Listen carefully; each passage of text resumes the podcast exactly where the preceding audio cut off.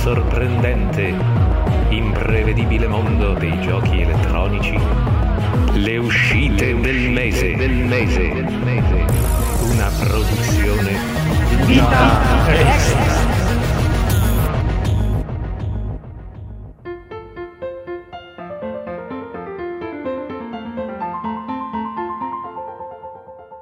Amici con le vite extra, ben ritrovati. Sono Flavio Dionisi e oggi ascolterete una puntata eh, delle uscite del mese piuttosto insolita perché sarà a due voci, come le invenzioni di Bach che state ascoltando tra l'altro in sottofondo perché non mi sono fatto mancare l'occasione di fare il cretino, adesso posso anche toglierlo questo sottofondo e come potete immaginare l'altra voce è chiaramente quella di Daniele Nicolini. Un saluto a tutti. Eh, anche perché senza Daniele Nicolini non solo l'uscita del mese, ma in particolare l'uscita del mese non si va da nessuna parte, no? Eh, eh beh, senza Flavio eh, Dionisi però non si taglia, non si cuce, non si pubblica. Quindi... Eh vabbè, quello si può sempre imparare a farlo, invece raccogliere tutte le, le, informazioni come fai tu, sempre, non mi stancherò mai di, di sottolinearlo questo, eh, quello ci vuole un Daniele Nicolini, non è che lo può fare uno qualsiasi. E io potrei dare, che ne so, raccontare le uscite de, degli Urania in edicola, ma eh, non penso che siano qui per per libri sulla fantascienza, anche se mi gira ah, per la testa. sicuramente sì, eh, qualcuno eh. anche apprezzerebbe. E allora andate in edicola perché è uscito il quarto volume della raccolta totale, proprio definitiva, dei racconti di Arthur C. Clarke, quindi se non avete acquistato i tre volumi precedenti, peste vi colga, insomma, forse siete ancora in tempo per recuperarli, almeno in formato elettronico. E niente, Daniele, spieghiamo un po' che è successo, come mai c'è questa moria di, di compagni. A furia di lamentarci del caldo, il caldo ha uh, tutto vittime. esatto. Eh, vabbè, in un certo senso è vero perché Alessandro è in vacanza, come ormai i nostri affezionati, più affezionati ascoltatori sapranno, lui è solito andare la prima settimana, i primi dieci giorni di settembre a farsi un po' di, di, di vacanze, le cosiddette vacanze intelligenti, perché trova le spiagge vuote e se la gode molto più di noi che quasi non si riesce a farsi il bagno no? in agosto per la gente che c'è.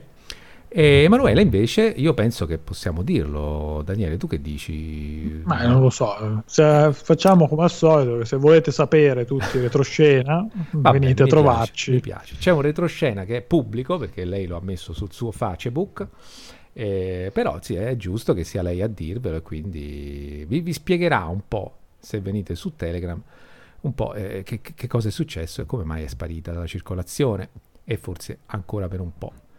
Ehm, però... Cioè, quindi insomma diciamolo però dov'è questo Telegram?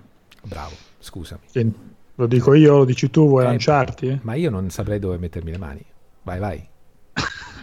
Vabbè, abbiamo una, un gruppo Telegram dove potete chiacchierare con noi, con gli altri amici che salutiamo sempre con affetto del, di questo gruppo che si chiama per l'appunto La Saletta di Vita Extra, quindi venite a trovarci lì e, e se volete abbiamo anche un canale che si chiama Vita Extra semplicemente dove escono gli aggiornamenti eh, di tutto quello che pubblichiamo, podcast compresi. Sì.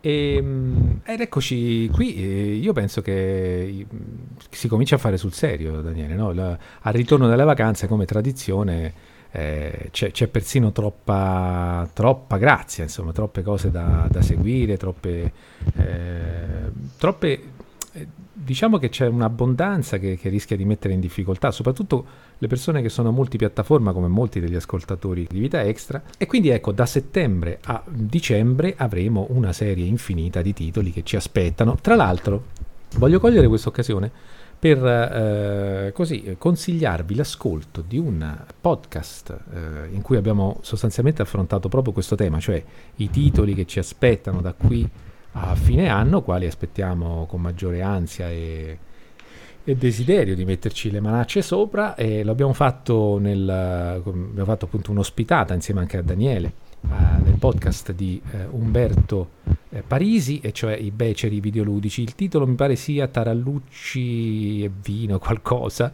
Era la puntata di fine, di fine stagione registrata in, in agosto, sì.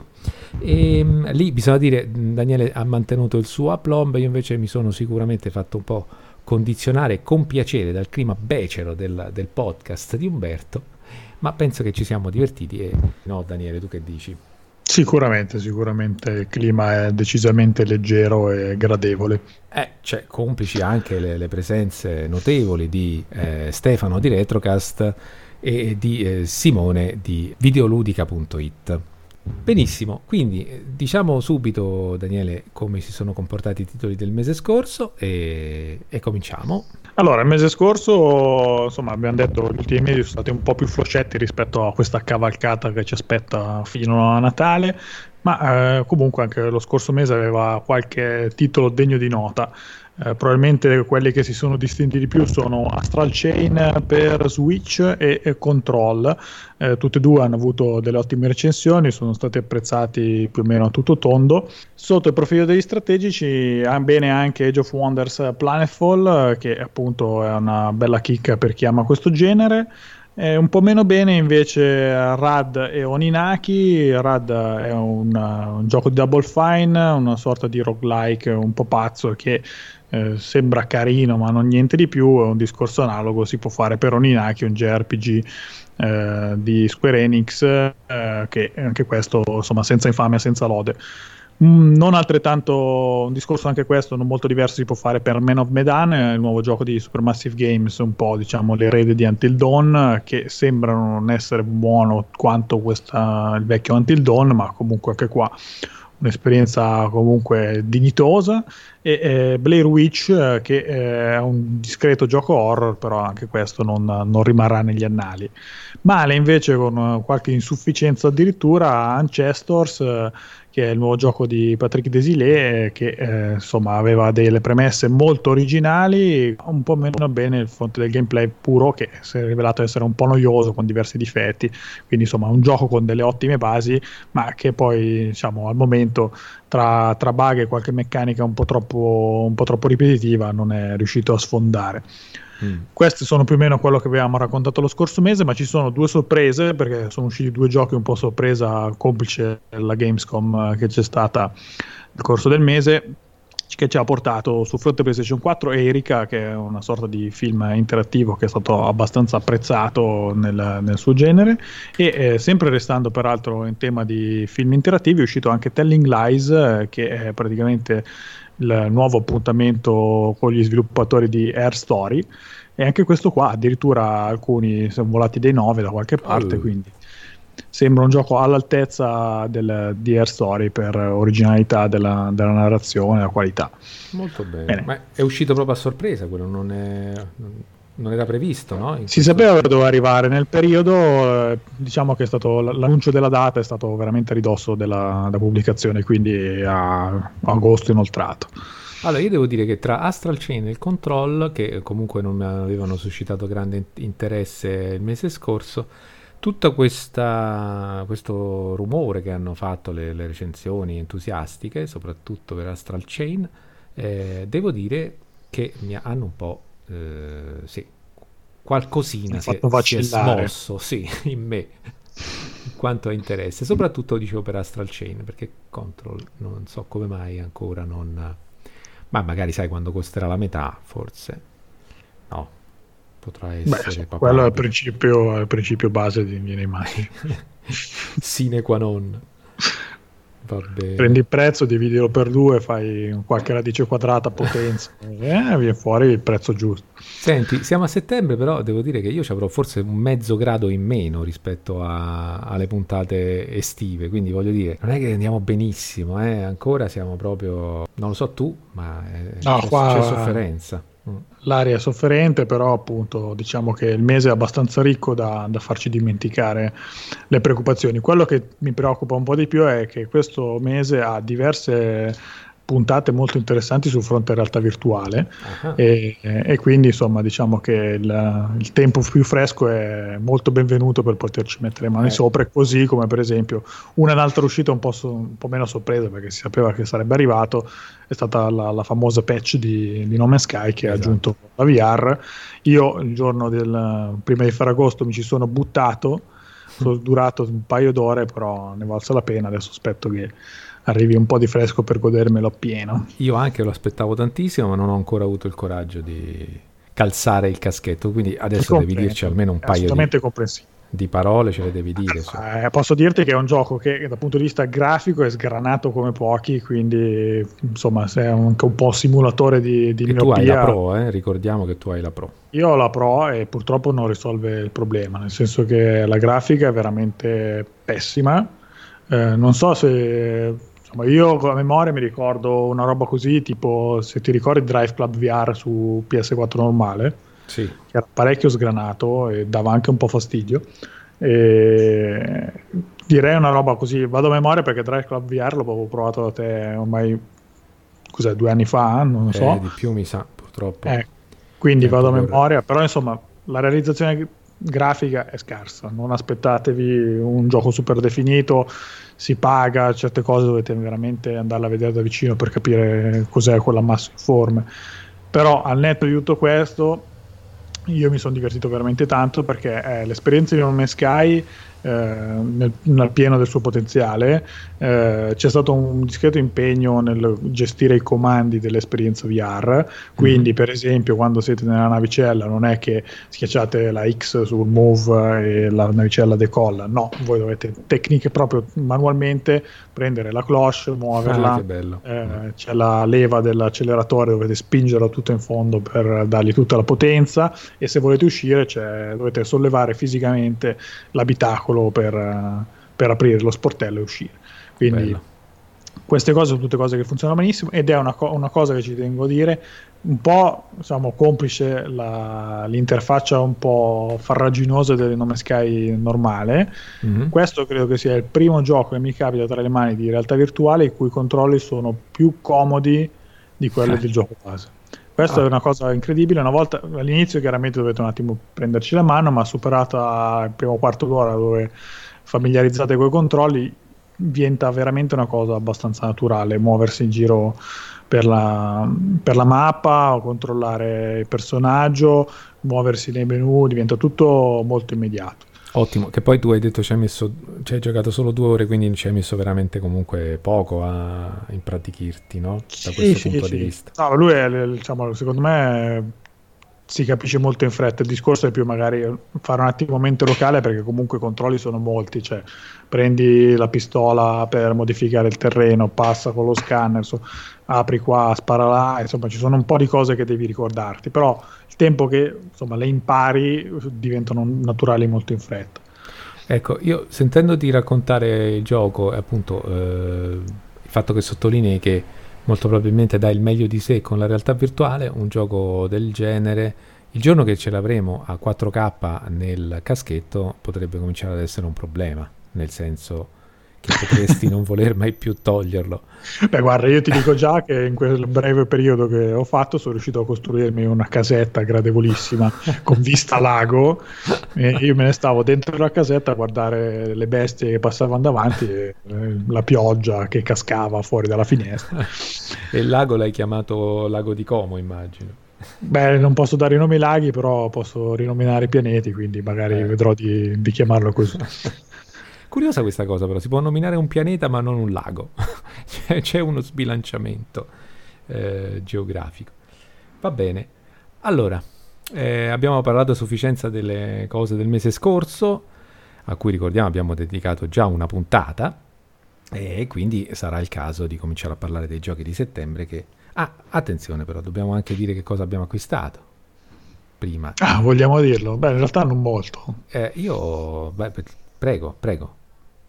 Eh, facendo mente locale così su due piedi ho preso Homeworld Desert of adesso c'è un nome strano devo riguardarlo eh, comunque uno strategico per PC mm-hmm. Homeworld Desert of Iraq eh, e eh, tra l'altro un gioco l'altro acquisto che ho fatto è stato un gioco di, di settembre eh, quindi è un po' uno spoiler mm-hmm. ed è la remaster di Final Fantasy VIII oh vedi Molto bene.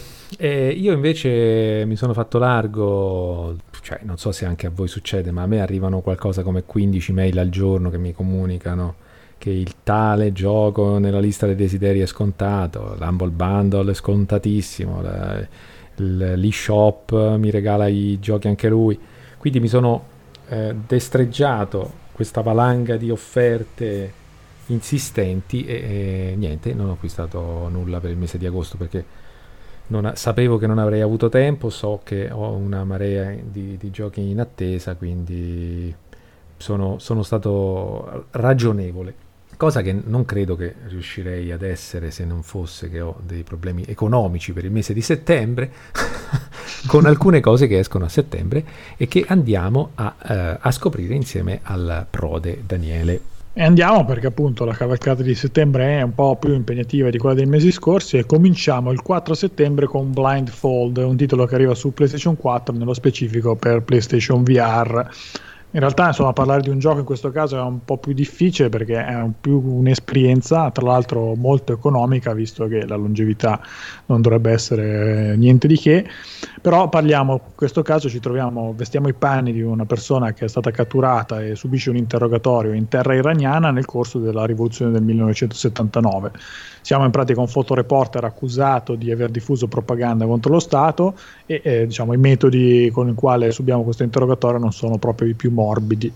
Eh, la cosa interessante è che possiamo rispondere solo con un cenno della testa, quindi potete fare un sì o no con la testa per rispondere alle domande de- della persona che ci interroga e eh, in questo senso anche il tempo che ci mettiamo a dare la risposta con la testa è eh, rilevante perché una risposta troppo veloce dovrebbe suscitare il sospetto del, del, carceriere, mentre una risposta troppo lunga, aspettare troppo lungo significa indispettirlo. Tra l'altro insomma, la, la, l'esperienza è basata su fatti reali, quindi c'è una ricerca storica eh, su questo contenuto. E, eh, insomma, appunto, la longevità dovrebbe essere molto contenuta, però l'intensità del, del, del racconto dovrebbe essere molto elevata e per il prezzo che è segnalato insomma può essere qualcosa di un po' diverso e valido decisamente da provare per la realtà virtuale questo 4 settembre su PlayStation VR Blindfold. Eh, io sto vedendo un, un filmato e sostanzialmente è un, un lungo, uh, una lunga sessione di torture e sevizie in, in prima persona. Io spero che a questo si aggiunga anche una, una, discreta quantità di informazioni per quanto riguarda quel momento storico dell'Iran, perché se no, cioè, se non serve come strumento di conoscenza e approfondimento, la vedo un po' un, un'iniziativa strana che non capisco molto per quello che ho visto qui nel, nel filmato. Guarda, tra l'altro il gioco è già uscito, credo, da qualche tempo su, sullo store di Oculus, mm-hmm. quindi se qualcuno è interessato sicuramente non ah, dovrebbe certo. faticare a trovare indicazioni su, sulla qualità del gioco. Credo che ci sia un titolo parallelo non VR sì, eh, che dovrebbe... Sì. Ecco, che che resta comunque narrare quel tipo di eventi. Questo nello specifico penso sia in realtà non, insomma, non penso che vada troppo oltre. Mm, e infatti ehm, sì, quella credo sia. Perché l'idea è quella di raccontare, farti vivere quanto può essere diciamo, tragico e difficile un sì. momento del genere, una situazione del genere. Anche se con non uno so sforzo di la... immaginazione ci si arriva forse lo stesso, non lo so. Io li metterei insieme i giochi, ecco, fate Revolution 79 e aggiungete anche questa esperienza. Vedete, insomma, cosa volete fare con Blindfold del 4 settembre? Noi andiamo avanti, arriviamo al 5 settembre dove troviamo Fantasy General 2 per PC. Eh, si tratta di un ritorno al passato con Slytherin che ha recuperato eh, una, una famoso franchise degli anni 90, appunto Fantasy General, uno strategico qui avre, avremo battaglie che svolgono a turni su una mappa divisa in esagoni e eh, queste, il terreno avrà una grossa rilevanza nel, nel decidere qual è la mossa migliore, per esempio spostandosi verso un'area più alta, proteggendosi col bosco, cose di questo tipo. Eh, il gioco presenta una campagna un, per giocatore singolo che eh, scelta dopo scelta ci dovrebbe permettere di costruire una grande armata, oppure eh, come al solito del genere potete trovare l'online dove affrontare in schermaglie l'avversario di turno e mettere alla prova la vostra capacità Sempre il 5 settembre continuiamo con eh, River City Girls, eh, titolo che arriva su PC, PlayStation 4, Switch e Xbox One. Restiamo con uno sguardo al passato con un beat'em up targato Way Forward e eh, anche qua eh, insomma appunto il, il, passato emerge con intanto il genere beat'em up e poi con la dose di pixel ben in vista in questo titolo. Qui Nello Alessandro specifico... avrebbe, avrebbe detto la sua al riguardo. ma forse avrei apprezzato, apprezzato perché comunque è un po' particolare, un po' anime. Sì. Eh, qua abbiamo, avete la storia di Kyoko e Misako, che sono due ragazzi della scuola superiore che devono attraversare sei differenti aree di River City per liberare i fidanzati rapiti avete elementi GDR per dare un po' più di complessità all'esperienza e eh, ovviamente come abbastanza inevitabile per questo tipo di giochi avete la possibilità di giocare in cooperativa, cooperativa solo locale però appunto sempre un'ottima occasione per eh, una sessione di cooperativa sul divano, menar mani contro sì. nemici in quantità. Questo è splendido, è assolutamente splendido, c'è anche una uno scenario di gioco dentro una sala giochi anni 80 pieno di cabinati e cose da spaccare. Eh, sì, questo potrei prenderlo. Daniele, preparati se vieni a casa che ci facciamo qualche partita con questo. Eh? volentieri, volentieri. Eh, insomma, del resto è un gioco fatto apposta per, per queste cose, quindi ben venga, ci si diverte sempre senza alcun dubbio. Quindi, insomma, se anche voi avete voglia di minar mani in cooperativa, River City Girls, eh, praticamente su tutto, il 5 settembre. Noi chiudiamo i giochi del 5 settembre con WRC 8, eh, titolo che arriva su PC, PlayStation 4 e Xbox One ed è il titolo ufficiale del campionato del mondo di rally. Campionato del mondo di rally che con questa serie è riuscito a ritagliarsi uno spazio forte della licenza ufficiale e di un gameplay più accessibile del diretto concorrente e diciamo un po' eh, capofila del, del, genere che è la serie Dirt di, di Codemaster però insomma appunto eh, WRC è riuscito comunque a tirare qualche simpatia perché insomma non richiede lo sforzo che richiede Dirt eh, col suo realismo. Ma eh, Curiosamente con WRC8 ha invece comunque puntato un po' più sul, sul, passaggio verso la simulazione in questo capitolo, almeno nelle intenzioni. Hanno infatti sottolineato la fisica rivisitata, altre innovazioni come il meteo dinamico e eh, soprattutto hanno puntato molto sull'aspetto e-sport eh, dicendo che arriveranno diversi eventi dedicati oltre alla campagna in singolo con una carriera che avrà elementi manageriali dove potete far crescere la vostra squadra. Il gioco tra l'altro arriverà anche su Nintendo Switch eh, solo più avanti nel mese di ottobre ed è, la, è il periodo previsto.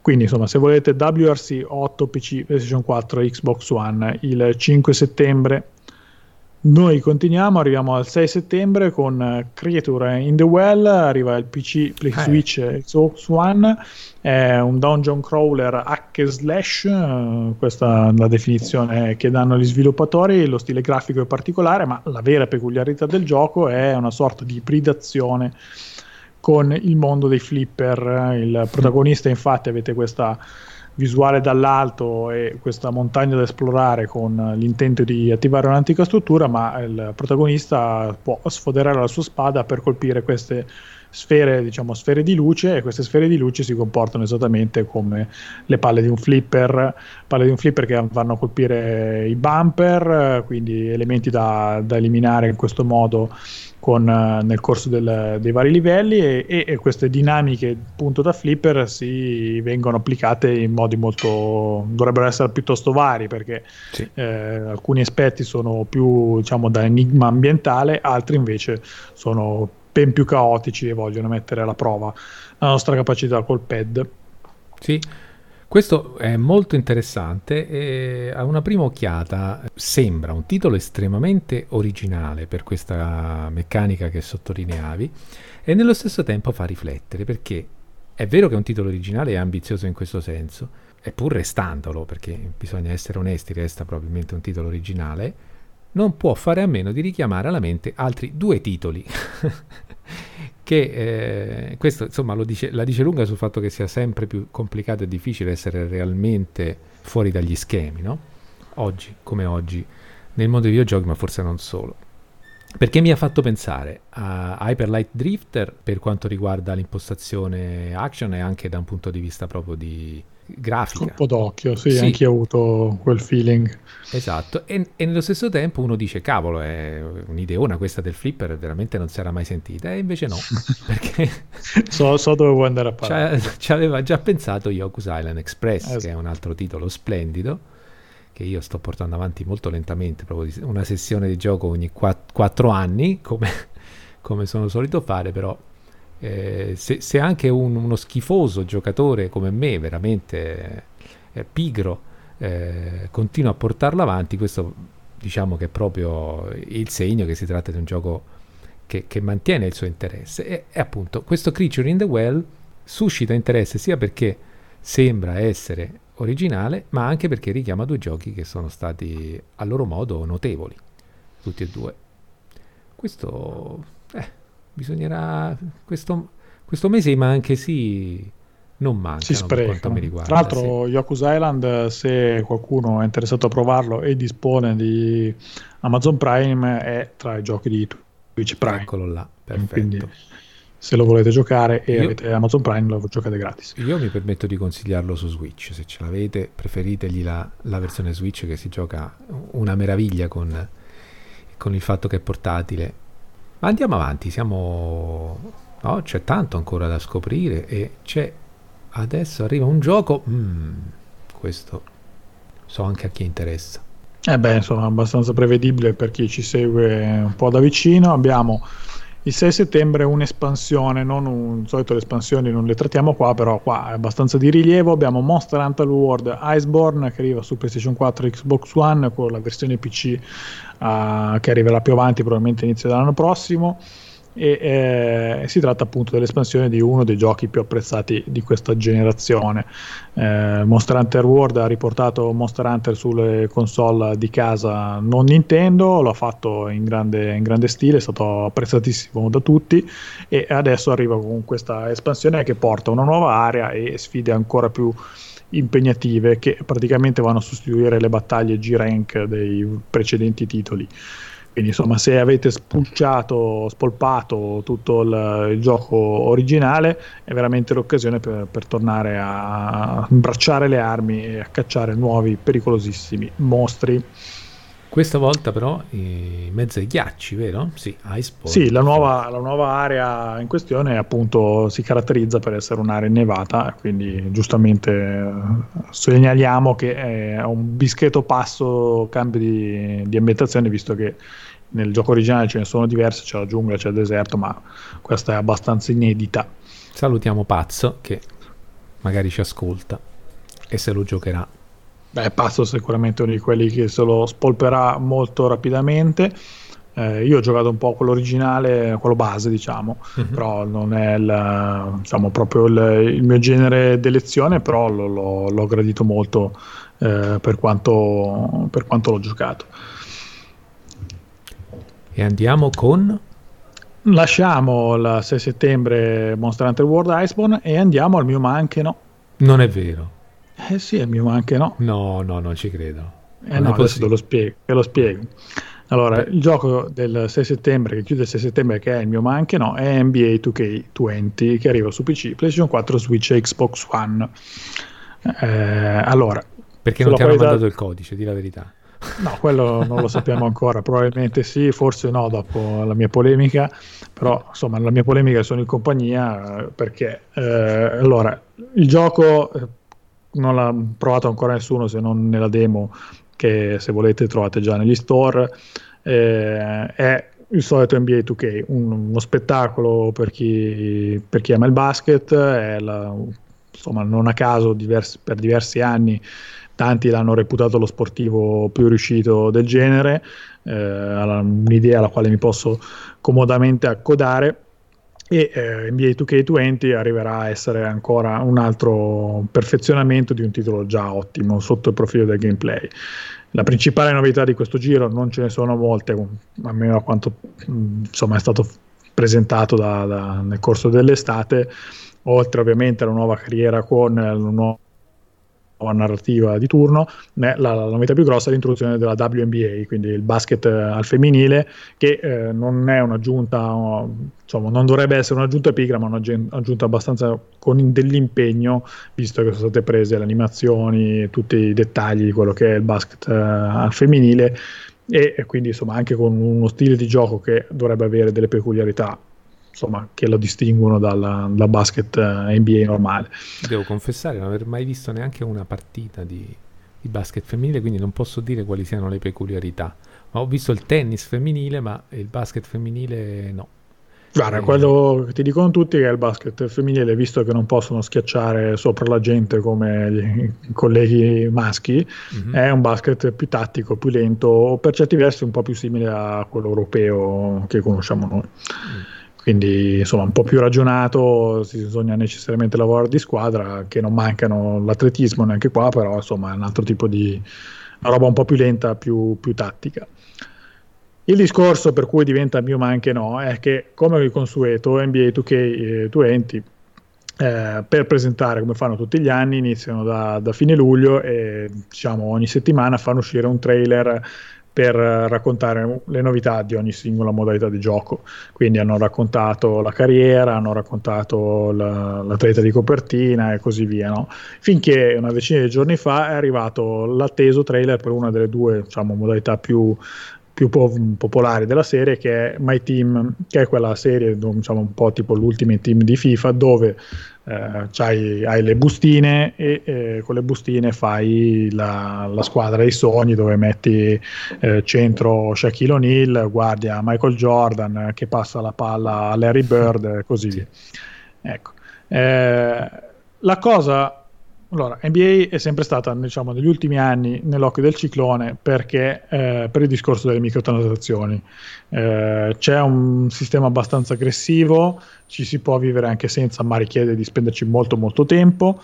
Eh, un paio d'anni fa c'è stata una grossa polemica perché aveva, se qualcuno si ricorda c'è stato un discorso legato a quanto facevano pagare nella carriera il taglio dei capelli, tant'è che sì, si ritrovarono costretti nel giro di una settimana a dimezzare, insomma, più che dimezzare il costo del barbiere dentro NBA. e, e, in generale comunque insomma, questa cosa ha sempre stancato un po' tutti molto.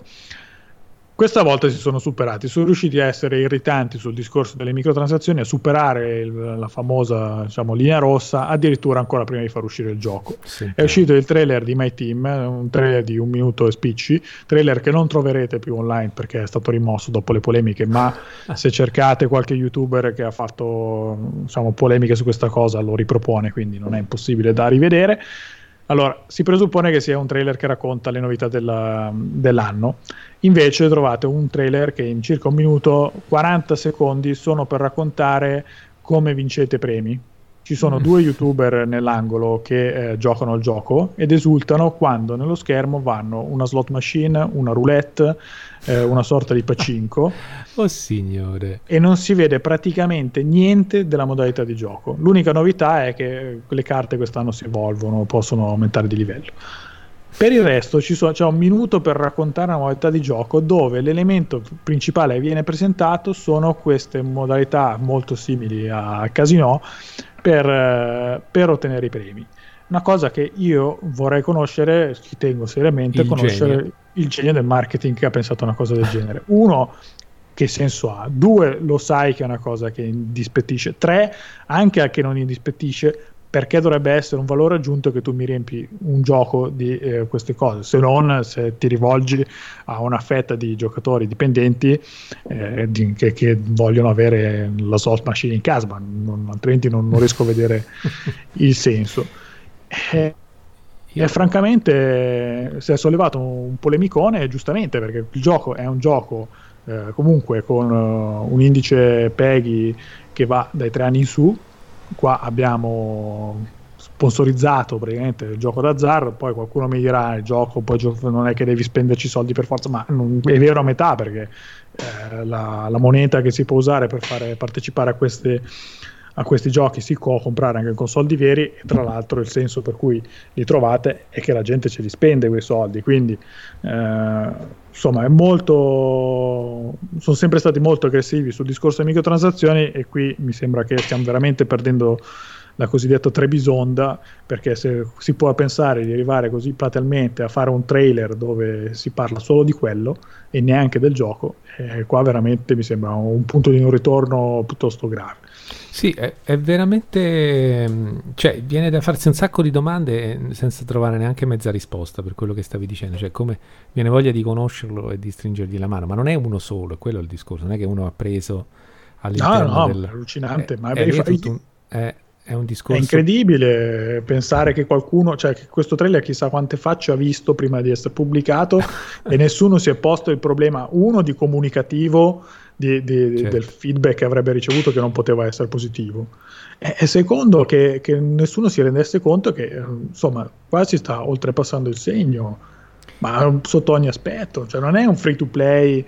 Eh, cioè, al di là del discorso del gioco d'azzardo che è grave di suo per il discorso del PEG e tutto il resto, sì, ma tra sì. l'altro non è un free to play, non puoi basarmi un trailer su quello che è una modalità di gioco intera segnandomi solo come ci devo spendere altri soldi sopra. Io faccio veramente fatica a capirlo, faccio una cosa che va al di là del mio E quindi tu dici è sparito il trailer e sarà sparita anche la funzione dal gioco? O questo non lo sappiamo? No, allora, se, allora la cosa per cui che, che mi lascia basito è, è, la comunicazione in sé, perché queste cose ci sono nell'NBA, c'era l'anno scorso, un po' meno probabilmente marcate, ma decisamente presenti anche l'anno scorso, erano presenti l'anno prima, vanno un po' in crescendo, però non è una novità, per cui insomma chi gioca al gioco, eh, io tra l'altro adesso è mio ma anche no, ma insomma è abbastanza ovvio che finirò a giocarlo anche quest'anno, senza, come tutti gli anni, senza spenderci altri soldi se non quelli del, del gioco base, e, e, però insomma il senso del gioco eh, si trovano questi elementi tra le bustine, questi giochini tra virgolette tipo Pacinco eh, ci sono sempre stati. Il senso che è allucinante è che ci fai tutto un trailer sopra. Allora, io penso questo, che il, tutto questo giudizio di matrice morale che noi gli diamo istintivamente eh, viene dal fatto, innanzitutto, è aiutato dalla nostra condizione di acquirenti e quindi chiaramente noi siamo da, par- da parte di chi apre il portafoglio eh, e quindi abbiamo questa ci poniamo già in, in, senso negativo di fronte a cose che ce lo vogliono far continuare ad aprire questo portafoglio. E nello stesso tempo chi produce questi, questi giochi eh, io quasi guarda sarei per apprezzarne la sincerità sta lì per guadagnarli i soldi.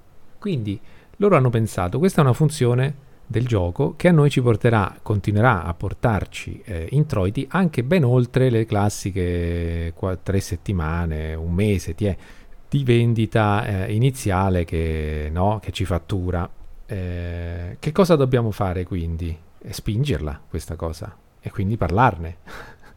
quindi per chi deve produrre queste cose, ci spende, ci investe, il discorso morale non ha, non ha alcun peso. Non è, Ma il discorso, però, non è un discorso, diciamo, è un discorso comunicativo, è un altro piano. Cioè, io lo so, non sono il primo a sostenere che le aziende sono aziende, non è che sono benefattori, per cui che ci debbano fare i soldi, io lo trovo peraltro assolutamente eh, sacrosanto. Mm-hmm. Però anche dal punto di vista comunicativo, no, quello che de- ti devi porre è che c'è una, una reputazione che ha il tuo gioco che prende in conto tanti fattori.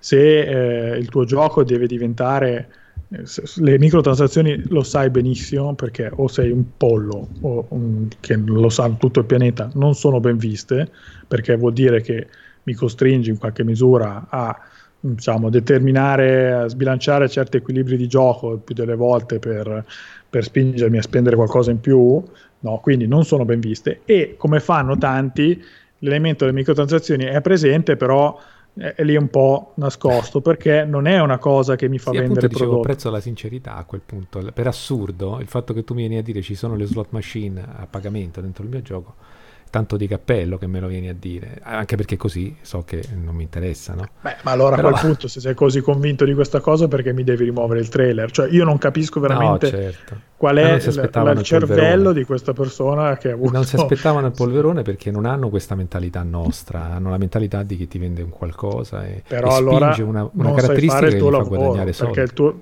ma non sai fare il tuo lavoro perché il tuo lavoro, quantomeno nel reparto marketing, è capire cosa vuole la gente. Se, la, se tu hai pensato che la gente volesse vedere un minuto di slot machine, hai Ma sbagliato, è se, cap- toppato pesantemente. Secondo me è anche vera un'altra cosa, che sono tutti un po' stufi dei piccoli passettini che fa ormai a fine generazione un titolo sportivo di anno in anno. Sono d'accordo I che sportivi, non è quello. I sportivi sono il grande male su questa cosa. Eh, Purtroppo appunto. vivono su quello, FIFA vive su quello e NBA si è già alienata tanti giocatori, evidentemente non a sufficienza.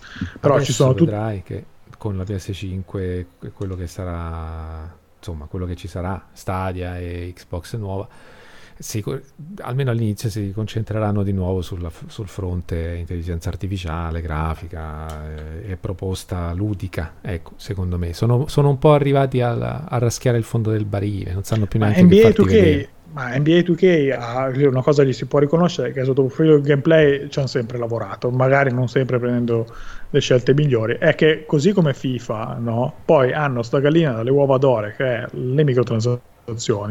In caso di NBA addirittura potenziata all'ennesima potenza perché se vuoi giocare a basket quello c'è. NBA Sì. Live eh, stenta ormai da, da quel D e comunque con tutto rispetto per Electronic Arts non sono molto meglio sul fronte della gestione delle, delle No. microtransazioni di conseguenza loro sanno che se tu vuoi giocare la tua stagione di NBA 2K eh, o ti fai la modalità franchise che ti porti avanti la tua squadra e in linea di massima lì le microtransazioni hanno poco a che fare però le due più popolari che sono la carriera eh, e eh, il My Team lì microtransazioni a go go a meno che tu voglia giocare ore e ore e ore e non te ne freghi niente di metterti a fare competizione seria co- col resto del pianeta. Però, insomma, il discorso è quello, tanta gente, ne ho sentiti tanti che se li sono persi i giocatori appassionati lungo la strada, perché io di mettermi qua, pure io francamente, insomma, che, che qualche giorno, qualche mese fa avevamo fatto PlayStation, i giochi più giocati che, hai, che avevi registrato sulla PlayStation, i miei erano gli ultimi, gli ultimi tre NBA che avevo giocato in pratica, perché sono poi giochi che mi accompagnano bene o male tutto l'anno. Sì. Eh, sono giochi che anche a me quest'anno l'idea di rimettermi lì a ritirare su eh, il mio personaggio da zero con la lentezza che è dovuta alle microtransazioni, francamente, insomma, non, ho un po' meno entusiasmo No. degli altri anni. No, no, è pazzesco. Io non li compro da un sacco questi per questo motivo qui. Perché eh, i, i miglioramenti sono, ci sono, ma non sono eclatanti da giustificare i 70 euro che ormai costano anno- ogni anno. E poi, appunto, la, la dinamica è sempre la stessa. Per quanto ti inventi una storia, devi sempre perfezionare il cammino di un giocatore nella sua carriera. Cioè, vabbè, l'ho fatto una volta, l'ho fatto la seconda, poi ho altro da fare. Però ecco, io direi di andare avanti perché, perché siamo proprio all'inizio e, e qui rischiamo di fare in due bene, puntate. Sembra assolutamente sacrosanto. Quindi lasciamo NBA 2K20 su PC, PlayStation 4, Switch e Xbox One al 6 settembre e andiamo al 10 settembre dove troviamo un'altra puntatina VR, ovvero Battle Wake, il titolo che arriva su HTC Vive, Oculus Rift eh, per quanto riguarda PC e anche PlayStation VR. Eh, si tratta di un nuovo titolo degli sviluppatori di Survios che hanno già avuto, insomma, hanno già pucciato i piedi Eh, in sì. abbondanza nel mondo Bene della, anche. della realtà virtuale, appunto con ottimi risultati. Uno, per citarne un paio, per esempio abbiamo Raw Data, è un ottimo gioco d'azione, e Creed Rise to Glory che riesce molto bene a rendere l'idea di una, una, cava- una Scazzottata. Sc- scazzottata di pugilato, tra l'altro offre anche l'occasione di incontrare Rocky Balboa. Tu ce l'hai, insomma, Creed? Ce l'ho, ce l'ho, anche Ah. fatto un paio di scazzottate, poi come avevo fatto una dischetta infornata prima dell'estate di roba VR, ho- ne ho assaggiate diverse cose, poi sono lì parcheggiati per, per il. Certo. Questo è uno di quelli, Creed appunto. E- però intanto ce ne arriva, ce ne aspetta uno nuovo appunto per eh, il 10 settembre che è Battle Wake. Questa volta vestiamo i panni di un pirata che ha il suo vascello, vascello che controllerete in autonomia, quindi senza ciurma, però eh, non mancherà l'azione. Avrete 20 capitoli da giocare da soli o la possibilità di affrontare questa esperienza in cooperativa e eh, inoltre avete anche un multigiocatore dove potete insomma scaricare cannoni sul malaugurato di turno. Bello, questo Ti- ti entusiasma, ti mi pare.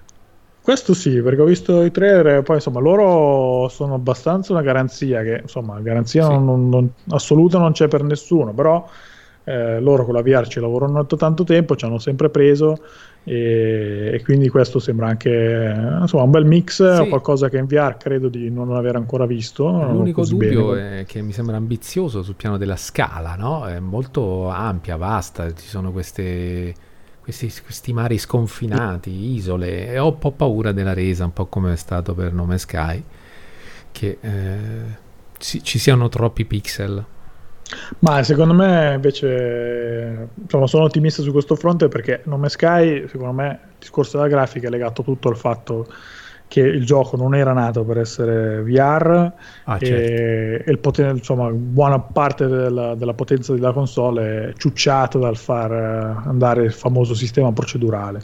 Sì. Quindi credo che il limite lì siano lo volete VR più di così non si può, aspettate PS5 altrimenti nada. Che poi rodata è vero che era tutto al chiuso, però invece dal punto di vista grafico fatti salvi i limiti che conosciamo della VR di PlayStation, non gli si poteva dire molto, nel senso era un ottimo. Eh, ecco, ah, sì, il motivo per cui sono ottimista è quello, anche Creed si comporta benone e penso che con il fatto che appunto eh, gli sviluppatori di Survios con la VR ci sanno fare, eh, penso abbiano considerato anche questo quando immaginavo Battle Wake, che tra l'altro ha anche abbastanza uno stile un po' mezzo cartoon, quindi ah, sì, quello sì. in generale aiuta certo. a dare una buona resa senza consumare troppa potenza. Bene. Vabbè, quindi insomma ci troveremo per i sette mari Flavio in VR il 10 settembre con Battle Wake, mentre sempre il 10 settembre esce Blasphemous, titolo che arriva su PC, PlayStation 4, Switch e Xbox One. Belle, un gioco belle queste cose vecchio stile, quanto mi piacciono. Altro pixel art che avrebbe indispettito il nostro Ale. che, che però insomma, ha attirato subito l'attenzione di molti giocatori perché insomma, intanto arriva da una soddisfacente campagna di Kickstarter eh, e, e, soprattutto è un, un, gioco che si presenta molto bene in bidimensionale come, come un ritorno di un classico Metroidvania con insomma una buona pixel art, un gameplay che sembra altrettanto valido e che qualcuno ha già potuto provare perché è stata proposta una demo a tempo una demo a tempo che ha evidenziato qualche incertezza tecnica, se ne è parlato anche insomma, sulla nostra saletta, e, eh, però per chi è riuscito ad arrivare in fondo il gioco è stato apprezzato. Resta da vedere insomma col gioco completo se eh, il gameplay resta vario e valido per tutta la durata dell'avventura. Sì. Segnalo il personaggio che ha un, una specie di copricapo conico, altissimo, che mi ricorda una, un cappello che ho visto eh, quest'estate al museo Noyes di Berlino, proprio uguale, salvo che quello è dorato e questa è una cosa argentata. Hanno copiato, eh copiato sì. spudoratamente. Eh sì. Quindi se volete vedere questo misterioso cappello su Blasphemous lo trovate il 10 settembre, mentre noi continuiamo sempre il 10 settembre con eFootball PES 2020, titolo che arriva su PC, PlayStation 4 e Xbox One e eh, anche se abbiamo aggiunto questo eFootball davanti, in realtà è il solito PES che arriva col suo appuntamento annuale e apre la classica sempiterna sfida tra FIFA e PES per il miglior titolo di calcio sulla, sulla piazza. Konami quest'estate tra, quest'estate tra l'altro si è un po' impegnata di più sul fronte delle, delle licenze, si è parlato per esempio della licenza esclusiva con la Juventus che ha costretto FIFA a presentarsi con il Piemonte Calcio e, e, tra l'altro con la licenza per gli Europei 2020 facendo così di PES il partner ufficiale di questa manifestazione. Il titolo, la variazione del titolo lascia anche intendere che c'è una grande attenzione rivolta a quello che è il lato e-sport eh, con eventi dedicati in quantità e poi insomma gli sviluppatori promettono novità anche un po' su tutte le altre modalità ma non si è, non si è detto molto di più quindi per quello bisogna aspettare il titolo completo. Quindi insomma se volete tornare al calcio PES del 2020 vi aspetta su PC PlayStation 4 Xbox One dal 10 settembre. Io sono contento di questa forma di Nemesi per cui per una volta non è PES che ha cose impresentabili tipo Longobarda ma gli rende pan per focaccia con licenze ed è FIFA che si deve accontentare di un Piemonte calcio al posto della Juventus. Molto Beh, bene. io pure, perché insomma lo, posso, lo con- confesso che nella suddetta sfida sono un pessaro da, da diverso tempo a questa parte sì. e, e, quindi sono contento gioiamo, che abbia gioiamo. guadagnato. Esatto. Giochiamo, intanto andiamo avanti a un altro dei giochi, eh, forse uno del, dei questo, top di, di questo mese, miseria. che mi sorprende, caro Flavio, sì. che insomma sappiamo noi, chi ci segue sa che pubblichiamo anche la versione scritta di, di questa chiacchierata. Che non ho e, messo. Eh, eh, sì, sì, che di solito segnaliamo il gioco più atteso del mese e mi aspettavo che finiva su questo, su Gears 5 che arriva allora, su PC e Xbox One. Come mai? Dopo, se vuoi dopo ti spiego o vuoi che lo faccia subito? No, vabbè, vuoi dirmelo dopo in funzione dell'altro? Sì. Allora aspettiamo. No, no, no, no, te lo dico subito in funzione di, degli altri, diciamo, di quelli precedenti, allora te lo dico adesso. Nel senso che Gears of War per me è stato un amore folle. Appunto. Un amore folle dal primo, che forse è uno dei, mi metto sul podio per quanto riguarda i giochi che ho amato di più nella storia dei videogiochi, tutto, a partire dal trailer che fecero a suo tempo con Mad World, ma penso che condivido questo, questo entusiasmo a distanza di 13 anni con molta gente. È un gioco che diede senso alla mia console 360. E, però è un entusiasmo, un amore che è andato spegnendosi. Che purtroppo con Gears of War 3 eh, il 4 non l'ho giocato perché non avevo la One né un PC all'altezza e ho provato quella specie di costola che è stata Judgment che però non mi ha entusiasmato, era un po' una formula che eh, così prestava un po' il fianco alla ripetitività. E quindi però ti devo dire che questo Gears of War 5 Gears 5 eh, sarà per il fatto anche questa protagonista che non è che non è il solito maschione eh, dopato, non so, poteva essere interessante, però nello stesso tempo io non ho una Xbox One e un PC che sia all'altezza. Non escludo che magari posso provare a scaricarmelo col pass e provare a vedere cosa si vede sul mio PC del portatile del 2015, ma insomma capite bene che rischio solo di rovinarmi un'esperienza che magari posso fare adeguatamente in futuro quindi tutto qua, solo perché nel tempo ho apprezzato moltissimo Gears, ma pian piano sempre meno. Forse non per colpa proprio di Gears of War, ma proprio perché un po' sì anche, eh, ma anche perché sì, ci si annoia delle cose anche belle, no? E se non le cambiano sostanzialmente eh, si rischia di non volerle più giocare. E, e poi forse alla fine ero appassionato della cooperativa di Gears of War. Il 3, per esempio, e il 2 li ho giocati con grande gusto in cooperativa, ma poi una volta finita la storia, ehm, gettarsi nel multiplayer significava veramente soffrire, disperarsi di fronte alla bravura di, della gente che passa la vita lì. E quindi è un amore che si è un po' spento.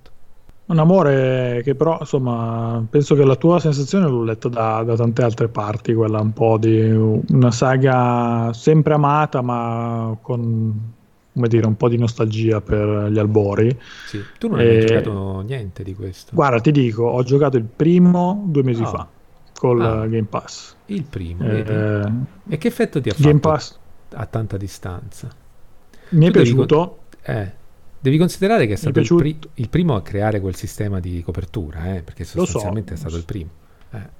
So perché insomma appunto celeberrimo proprio per questo elemento. Sì. Eh, credo che eh, il gioco mi è piaciuto molto, però credo che a giocarlo per la prima volta adesso eh. abbia diversi elementi che si fanno sentire eh, dal punto di vista grafico, della manualità, del level design, quindi insomma tutta una serie di cose che però insomma il gioco resta molto gradevole sai, anche adesso. No, dico, devi considerare anche un'altra cosa fondamentale per quanto concerne il mondo di Gears of War, l'immaginario, che quando è uscito non è che ne sapevamo niente nel 2006, mi sembra marzo addirittura, pensa come sto messo, mi ricordo esattamente il mese. No, non ne sapevamo niente, cioè c'era solo st- questo trailer non... e quindi ci siamo trovati con, con queste locuste, con, con, questi personaggi che per quanto dicevo prima, dopati è proprio il maschione quello americano medio delle forze della, dell'ordine o comunque degli eserciti, dei marine, con tutta quella, quel substrato lì, e cioè, cavolo, quelle sparatorie sono indimenticabili dal punto di vista fisico proprio del movimento. De, ci della... credo, ci credo. Mamma, L'ho sentite anch'io, quelle si sentono ancora adesso. E quindi quello fu una cosa deflagrante proprio. E, e, guarda, qui, qui, potremmo aprire proprio una bella parentesi sul limite grande dei videogiochi, che è sostanzialmente questo, nel senso che io posso prendermi un film di Kubrick girato nel 2000 eh, no, che nel 2000, negli anni 80 per dire, o 60 ancora meglio, e trovarlo fenomenale e non perdere niente di quella, per quanto magari posso aver visto tanti film che a lui si sono ispirati, quando vedo 2001 di nello spazio, cioè io penso che anche se sono appassionato di cinema, credo che uno l'abbia visto se è appassionato di cinema, ma insomma, per fare un parallelo, no? un appassionato di videogiochi che recupera una pietra miliare e purtroppo per il fatto di essere così appassionato, probabilmente quella pietra miliare perde moltissimo del suo senso e della sua forza no? De- originaria e originale. Invece negli altri, cioè libri, cinema, purtroppo guarda, questo seriamente sarebbe da fare uno speciale. È così, abbiamo promesso Io un altro speciale. Sono d'accordo a metà nel senso che eh, il discorso tecnologico sul fronte dei videogiochi si fa, pe- si fa sì. decisamente più pesante, per cui l'evoluzione rende molto più facilmente obsoleto roba vecchia. Eh, però è anche vero che eh, anche nel mondo dei videogiochi riesci a trovare vecchi classici che sono, secondo me, ancora abbastanza inappuntabili, magari soprattutto la roba bidimensionale, mm-hmm. ancora oggi mentre dal punto di vista dei film, per esempio, è vero che i grandi capolavori restano grandi capolavori, però se tu sei nato 15 anni fa mm-hmm. e sei, diciamo, sei stato svezzato con roba più moderna, probabilmente vedere i grandi classici ti lascia un impatto molto meno forte perché è comunque roba sì. che nelle sue versioni, diciamo, avendo fruito di quello che eh, si è evoluto da lì, sì. sono cose che hai comunque già visto. Ed è la stessa cosa un po' che succede qua. Io, per esempio, di Gears, um, Gears of War, eh, quel sistema rivoluzionario di, di, copertura ormai l'ho già sperimentato eh, certo. altrove. Uncharted, quel, sì. per dirne uno, sì, ma anche quel tipo di, di costruzione dei livelli, di azione sfrenata, eh, sì, sono tutte cose che comunque sono state riprese Le in altri orde. giochi. Mm e quindi per me non è una cosa più fresca. Il gioco resta sempre valido, però eh, non è più la, la, potenza del primo impatto. E credo che questo discorso del primo impatto un po' possa essere un po' traslato anche su, sugli altri media, anche sì. se appunto non c'è quel discorso tecnologia esasperato come qua. Vabbè, io faccio riferimento in effetti alle mie esperienze con vecchi film recuperati molto lontano dal, dal periodo in cui sono usciti, però io fa, fa, parlo da, da, quarantenne suonato, quindi pu- puoi aver ragione, insomma. Però poi magari senti anche tanti giovani che, non so se sono giovani illuminati, tipo ventenni, che, che vedono film di 50 anni fa e dicono, caspita, questo era il cinema. Comunque, Gears of Five, perché mi dovrebbe interessare a me vecchio amante dei primi Gears? Ma insomma, hanno mostrato un po' tutti gli aspetti del nuovo gioco, con una narrativa sul quale sembrano puntare davvero tanto, eh, che vuole avere un certo grado di profondità, come hanno provato a mostrare con quel trailer della schizofrenia nel corso, credo, dell'ultimo E3. E si è visto per quanto riguarda anche il discorso della cooperativa con uh, delle modalità dedicate, il multigiocatore si è fa- stata fatta anche una sorta di beta che hanno chiamato test tecnico, è piaciuto, eh, insomma, quindi insomma, i punti forti della serie sembrano tornare eh, con, con, grande forza, eh, aggiungendo altre cose a quello che, che si è già visto e eh, insomma il non plus ultra è che tra l'altro lo trovate dal, dal, giorno 1 anche nel Game Pass quindi se avete Game Pass ve lo trovate su PC o Xbox One senza aggiungere un soldo. Esatto questa è veramente clamorosa come cosa. Quindi insomma Gears 5 su, ve lo acquistate o ve lo trovate nel Game Pass dal eh, 10 settembre noi invece andiamo avanti, siamo sempre il 10 settembre, ma troviamo un altro gioco che si chiama Gridfall, eh, che arriva su PC, PlayStation 4 e Xbox One. Sai che questo è si tratta di un... forte. Eh, lo so, sì, è il mio gioco preferito del mese, è il mio più atteso del mese. Tra l'altro, ti, vi dico a chi ascolta che se, che se non ha visto Peste lo Cogga, l'articolo scritto è anche il gioco più atteso di Manu. Eh sì. Eh, si tratta del nuovo gioco degli autori di Technomancer, è una produzione un po' particolare perché con tante ambientazioni che si sono viste, questa volta l'ambientazione ci porta su un continente immaginario che ricorda però molto facilmente il periodo dell'America Latina nel, diciamo, nel periodo dei conquistadores. Mm. Quindi trovate tutti quella, quel tipo di estetica, ma anche una forte componente fantasy perché avete la, per esempio la magia. Eh, il gioco è un, sostanzialmente un gioco di ruolo, ma eh, il personaggio si controlla un po' più come un action.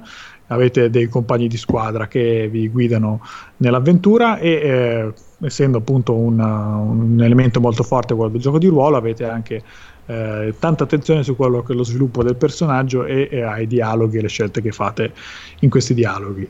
Sono state fatte tante anteprime da parte della stampa di settore, se volete approfondire, e, però insomma tutte quante bene o male sono più che positive su questo progetto e quindi se amate i giochi di ruolo e questa ambientazione vi, vi stuzzica, tenetelo nel radar perché Gridfall arriva abbastanza presto, ovvero il 10 settembre su PC allora, PlayStation 4 e Xbox One. Posso dirti guardando nel trailer come invito poi eh, può essere una buona tattica per i nostri ascoltatori quella di ab- accompagnare se potete se non siete state guidando perché in quel caso vi invito a non farlo accompagnare le parole di Daniele con un bel video di gameplay sempre che non sveli troppo perché noi siamo nemici giurati degli spoiler e, e devo dire che l'unica cosa adesso non so se probabilmente Daniele tu mi darai dell'ignorante però l'unica cosa che tu dicevi è un action, no? E quindi subito mi interessava di più di un, RPG classico.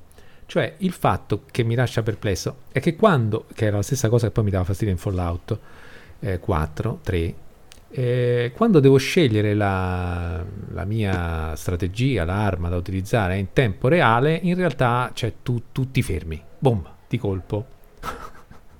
si, si, congela la, la situazione tu dirai, eh, grazie a non essere volgare, dico, tu dirai, è così che funziona la, il sistema di gioco del, dell'RPG, però non del tutto.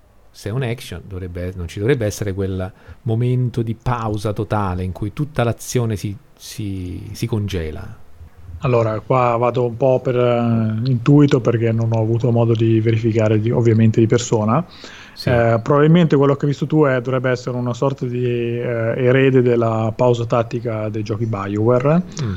che credo, ma non posso dirlo con certezza, che sia opzionale.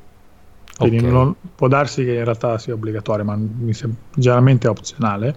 Okay. Quindi può darsi che si possa giocare normalmente in, uh, insomma, in tempo reale è chiaro che eh, il discorso action eh, va, va insomma, declinato a quello che è più un gioco di ruolo, quindi secondo eh. me se volete farvi un'idea di com'è il gioco, probabilmente la, la pietra di paragone eh, più adeguata forse è Dragon Age Inquisition. Mi sembra che la, l'idea di gioco, la struttura di gioco sia abbastanza figlia di, quella, di quell'impostazione lì. Non so se, se poi il gioco si rivela un po' più action o un po' meno action insomma, quello magari se avete dei dubbi aspettate eh, l'uscita del gioco, però secondo me l'impressione che ho avuto io è che si vada nella direzione appunto di, di un Dragon Age Inquisition, che ha okay.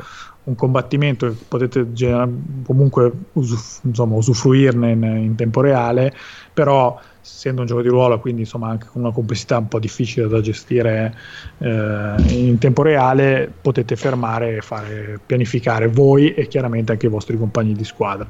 Mm. Oltre a questo, essendo un gioco di ruolo, insomma, non è che potete aspettarvi eh, diciamo, la pulizia e la, la, la, la, fluidità di un gameplay come può essere so, un, un, action vero e proprio, un Dark Souls. Okay. Eh, è un action sì, però appunto molto più votato sul fronte mm. GDR. Una domanda così, diciamo al volo, volevo chiederti, hai mai comprato un gioco in primis per l'ambientazione? Ma diciamo che in assoluto solo per l'ambientazione non credo, so, dovrei fare un attimo mente locale, però diciamo che più che insomma, ragione unica spesso è un incentivo forte. Per esempio, giochi che hanno a che fare con lo spazio, uh-huh. gli Elite Dangerous, Stellaris, gli strategici, Nome Sky, sono tutti giochi che hanno insomma, intrinsecamente un grosso fascino e se ci metti assieme un gameplay che per me ha senso, che può divertirmi in qualche misura, è fatta. Ecco. Perché ecco, non è un tipo di gioco che io frequento, ma questa ambientazione trovo bellissima. Secondo me ha il grosso merito di essere qualcosa di nuovo, cosa che insomma anche sotto il profilo dei, dei, dei GDR si è visto veramente un po' di tutto e forse quello che, che gli va più vicino è, sono forse i pirati di, credo, di Ryzen 2, però lì non c'era magia, quindi insomma non era neanche legato così a questa idea mm-hmm. degli invasori eh, stranieri tipo potevano essere come gli spagnoli appunto del, dell'America Latina quindi ci vedo tanta originalità. L'unica cosa per cui eh, sul sito l'ho voluto segnare col punto di domanda e non col punto esclamativo è che gli autori di, del gioco arrivano da Technomancer di cui io ho letto benino, non benissimo, e anche quello era un GDR eh, un po' action mm-hmm. con eh, diciamo concetto di fondo che sentivo più spesso è c'è tanto potenziale però espresso non, non sempre al meglio. Okay. qua sembra un po' meglio quindi sono speranzoso vediamo però insomma con, con un po' di cautela ecco. Ok. Quindi Gridfall il 10 settembre, noi saltiamo invece al 13 settembre, dovremo un altro top de- del mese, uno dei giochi forse per alcuni sarà quasi sicuramente il più atteso di, di, settembre, che è Borderlands 3, che arriva su PC, PlayStation 4 e Xbox One. Si tratta del ritorno di questa apprezzatissima serie, la targata Gearbox, che eh, da quanto mostrato, e insomma in questi mesi è stato mostrato parecchio, eh, sembra voler essere in pratica Borderlands 2 più grosso sotto ogni aspetto. Avete più armi, nuove ambientazioni che vi portano tra pianeti diversi, quindi ambientazioni piuttosto varie, nuove classi e una discreta attenzione a quello che è l'endgame, quindi insomma tutto quello che potete fare per mettervi alla prova una volta terminato il gioco da quello che è stato mostrato e provato in prima mano da chi ci ha messo mano, sembra tutto funzionare in modo ottimale. Quindi, insomma, se avete voglia di Borderlands e del insomma, il creatore dei loot shooter, eh, sì. è lì che vi aspetta il 13 settembre. Qui, per quanto mi riguarda, vale più o meno lo stesso discorso fatto per Gears 5, eh, anche se qua siamo al 3, solo alla terza incarnazione quando c'è stato Gears 3 ero ancora proprio nel pieno dell'entusiasmo, quindi qui mi sono stancato prima. È anche vero che sono titoli più lunghi, perché la storia di Borderlands 1 e 2, cioè buona fortuna se decidete di cominciare a giocarli. E, e si, ci si diverte tantissimo perché, come saprete, insomma, sono tutti personaggi eh, so, sopra le righe, scritti benissimo, i dialoghi divertenti. E però eh, siamo là, insomma, è ripetitivo, non, non, ci sono santi. Noi lo giocavo con un amico e a suo tempo, il 2, avevamo anche acquistato sull'onda dell'entusiasmo i DLC che poi però abbiamo lasciato lì. Una volta finito il gioco abbiamo detto vabbè adesso magari prima di ritornare in questo magnifico mondo di Borderlands 2 prendiamoci una pausa e, e non ci siamo più tornati.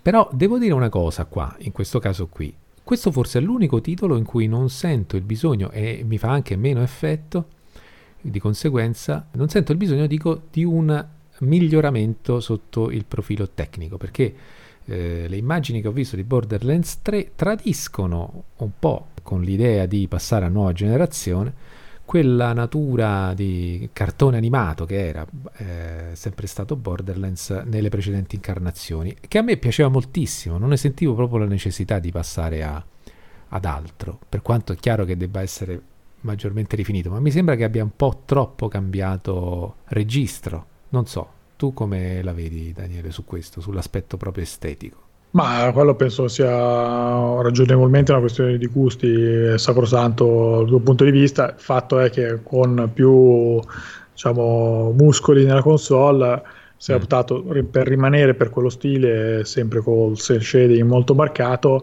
però appunto con molti più dettagli e quindi sì, c'è quell'effetto magari un po' più, eh sì. eh, un po più realistico rispetto a prima mentre prima magari dove trovavi una tavola piatta, qua ci sono 10 dettagli in più e quindi un po' l'effetto cartoon eh, c'è ancora, si vede perché è chiaro negli screenshot, però è un po' smorzato forse. Sì. A me non dispiace né in un senso né nell'altro, eh, credo che era uno dei punti forti del, del gioco originale, credo che in linea di massima sia rimasto, sia rimasto tale. Sì. E credo che il gioco, io avevo giocato da solo, il 2, e mi era piaciuto davvero tanto finché però appunto il discorso noia in solitaria è... No, in solitaria no, è un peccato, te lo rovini. Ti rovini un gioco Io ti che... dico, me, mi sono divertito molto, tanto uh-huh. al punto di pensare, uno, di prendere la versione VR, che però ancora costa troppo, e, e, due di rigiocarlo adesso che avevo andato la Hands-on Collection con, um, con la console con PlayStation Plus mm-hmm. perché comunque mi stava piacendo mi stava piacendo tanto solo che appunto il discorso è che vai spara da solo insomma sì, sì. arriva, arriva diciamo, a una curva di diciamo una decina di ore mm-hmm. dove eh, prime dieci ore mi... Mm. no no lo, l'ho anche portato avanti un po' dove mi diverto davvero molto poi inizia a subentrare appunto questa stanca che alla fine è la meglio eh sì però che poi, vabbè, mi auguro, sempre... questo non lo so, Borderlands 3 immagino io che però ci siano anche qualche passo avanti sul fronte diciamo, della connettività, per cui magari anche senza sì. doversi per forza organizzare le mega sessioni pianificate con settimane sì. anticipo, forse si può fare qualcosa un po' più al volo e quindi fruirne anche meglio. Sì. Se non fosse la sensazione proprio di una remaster eh, per quanto riguarda poi il mondo di gioco, i personaggi e tutto quanto, io ti accompagnerei volentieri, ma, ma siccome veramente sembra di esserci già stato in, nel mondo che ci propone Borderlands 3, eh, come sai io non rigioco volentieri le, le, esperienze di gioco. Sì, non credo che l'idea sia quella appunto di, di, di fare rivoluzioni, anche perché forse Gearbox eh, ne ha avuti abbastanza di esperimenti sì. e di inciampi, perché cos'era Battleborn che avevano provato a fare, che erano cascati malamente di faccia. Sì. Eh, quindi insomma probabilmente volevano anche andare su, sull'usato sicuro. Uh, fai Borderlands 2, lo moltiplichi all'ennesima potenza, fai contenti tutti e non sbagli. Sì. E credo che sia quello. Quindi, insomma, ben venga, benvenutissimo. Però, appunto, se insomma, non avete più voglia di giocare a Borderlands, probabilmente non è che questo vi farà cambiare idea. Vediamo insomma cosa ci aspetta con Borderlands 3 il 13 settembre noi andiamo avanti sempre il 13 settembre con un gioco un po' più di nicchia, però con una sua decisa fetta di giocatori interessati, che è Demon X Machina, che arriva su Switch eh, e che eh, grazie a questa strana combinazione tra Mac e grafica anime è riuscito da subito a tirare l'attenzione de- de- del pubblico. Se ricordo bene era stato presentato un po' a sorpresa, credo in un direct. Sì, sì. È uscito un po' dal nulla, appunto, tanti si sono detti, poi boh, che è questo? questo sembra sembra mica male. E il gioco ci ha messo un po', credo, un po' più di tempo del dovuto perché mm, insomma ci hanno, hanno dovuto correggere un po' di cose dal punto di vista tecnico. Però adesso insomma, è l'ora della pubblicazione e il gioco sembra nella giusta forma. Il gameplay eh, sembra più che valido, con un'azione frenetica, però con una sua profondità. È coinvolto, non, credo, nella produzione eh, anche il creatore della serie Armored Core, sì. quindi anche lì eh, una lunga esperienza nel mondo dei robottoni. Dovrebbe esserci anche una discreta attenzione al profilo della trama e a quello della personalizzazione appunto dei, dei mech, con tanti elementi e parti eh, per rendere più proprio il, diciamo, il gigante d'acciaio. E quindi insomma, so che tu Flavio hai provato la demo, giusto? Sì, eh, ho fatto un percorso strano con la demo, l'ho scaricata appena è stata resa disponibile su Switch perché eh, ho una passione per, per, uh, per, i, per, i, giochi con i Mac. Eh, ho anche provato con più di un Armored Core eh, in passato, però ehm, devo dire da un punto di vista tecnico non è che gli Armored Core siano proprio la, il non plus ultra. Eh, in un certo senso l'esperienza più bella che ho avuto è stata con Transformers, perché alla fine non sono mech giapponesi, ma hanno quel qualcosa, no? Quella, quelle sensazioni lì di stare dentro dei giganti eh, robotici la, la, sanno restituire. E qui siamo più dalle parti di Zone of the Enders, chiaramente, perché quando si è in volo, ed è questa un po' la, diciamo, la, la cosa che più mi ha colpito piacevolmente nella demo, si ha quella sensazione di pieno ehm, possesso del, del, mezzo e anche di, di, di, stare proprio dentro una macchina da guerra potente. Nello stesso tempo di Zone the Enders c'è questo fatto della fluidità del movimento, della leggerezza. No? Mm, se si riesce a prendere bene mano con i comandi, eh, il divertimento sta tutto lì, sta nella, nella, nella, nella performance, nella, nel destreggiarsi tra i nemici, lanciando soprattutto, che sono quelli che danno sempre più soddisfazione, eh, i missili a inseguimento e così eh, sognando un po' di, di, essere dentro Mazinga Z come quando eravamo eh, ragazzini sognavamo di fare. E, ehm, ho fatto proprio il tutorial, quello, ci sono mi sembra due missioni nella, nella, demo, io ho fatto solo la prima. Per quello che ho visto, mm, sì, per me sì. e poi chiaramente, come dicevi giustamente, ci sarà anche una storia da, da capire quanto sia interessante, ma vabbè, chiaramente è un gioco d'azione, non è che deve essere Dostoevsky.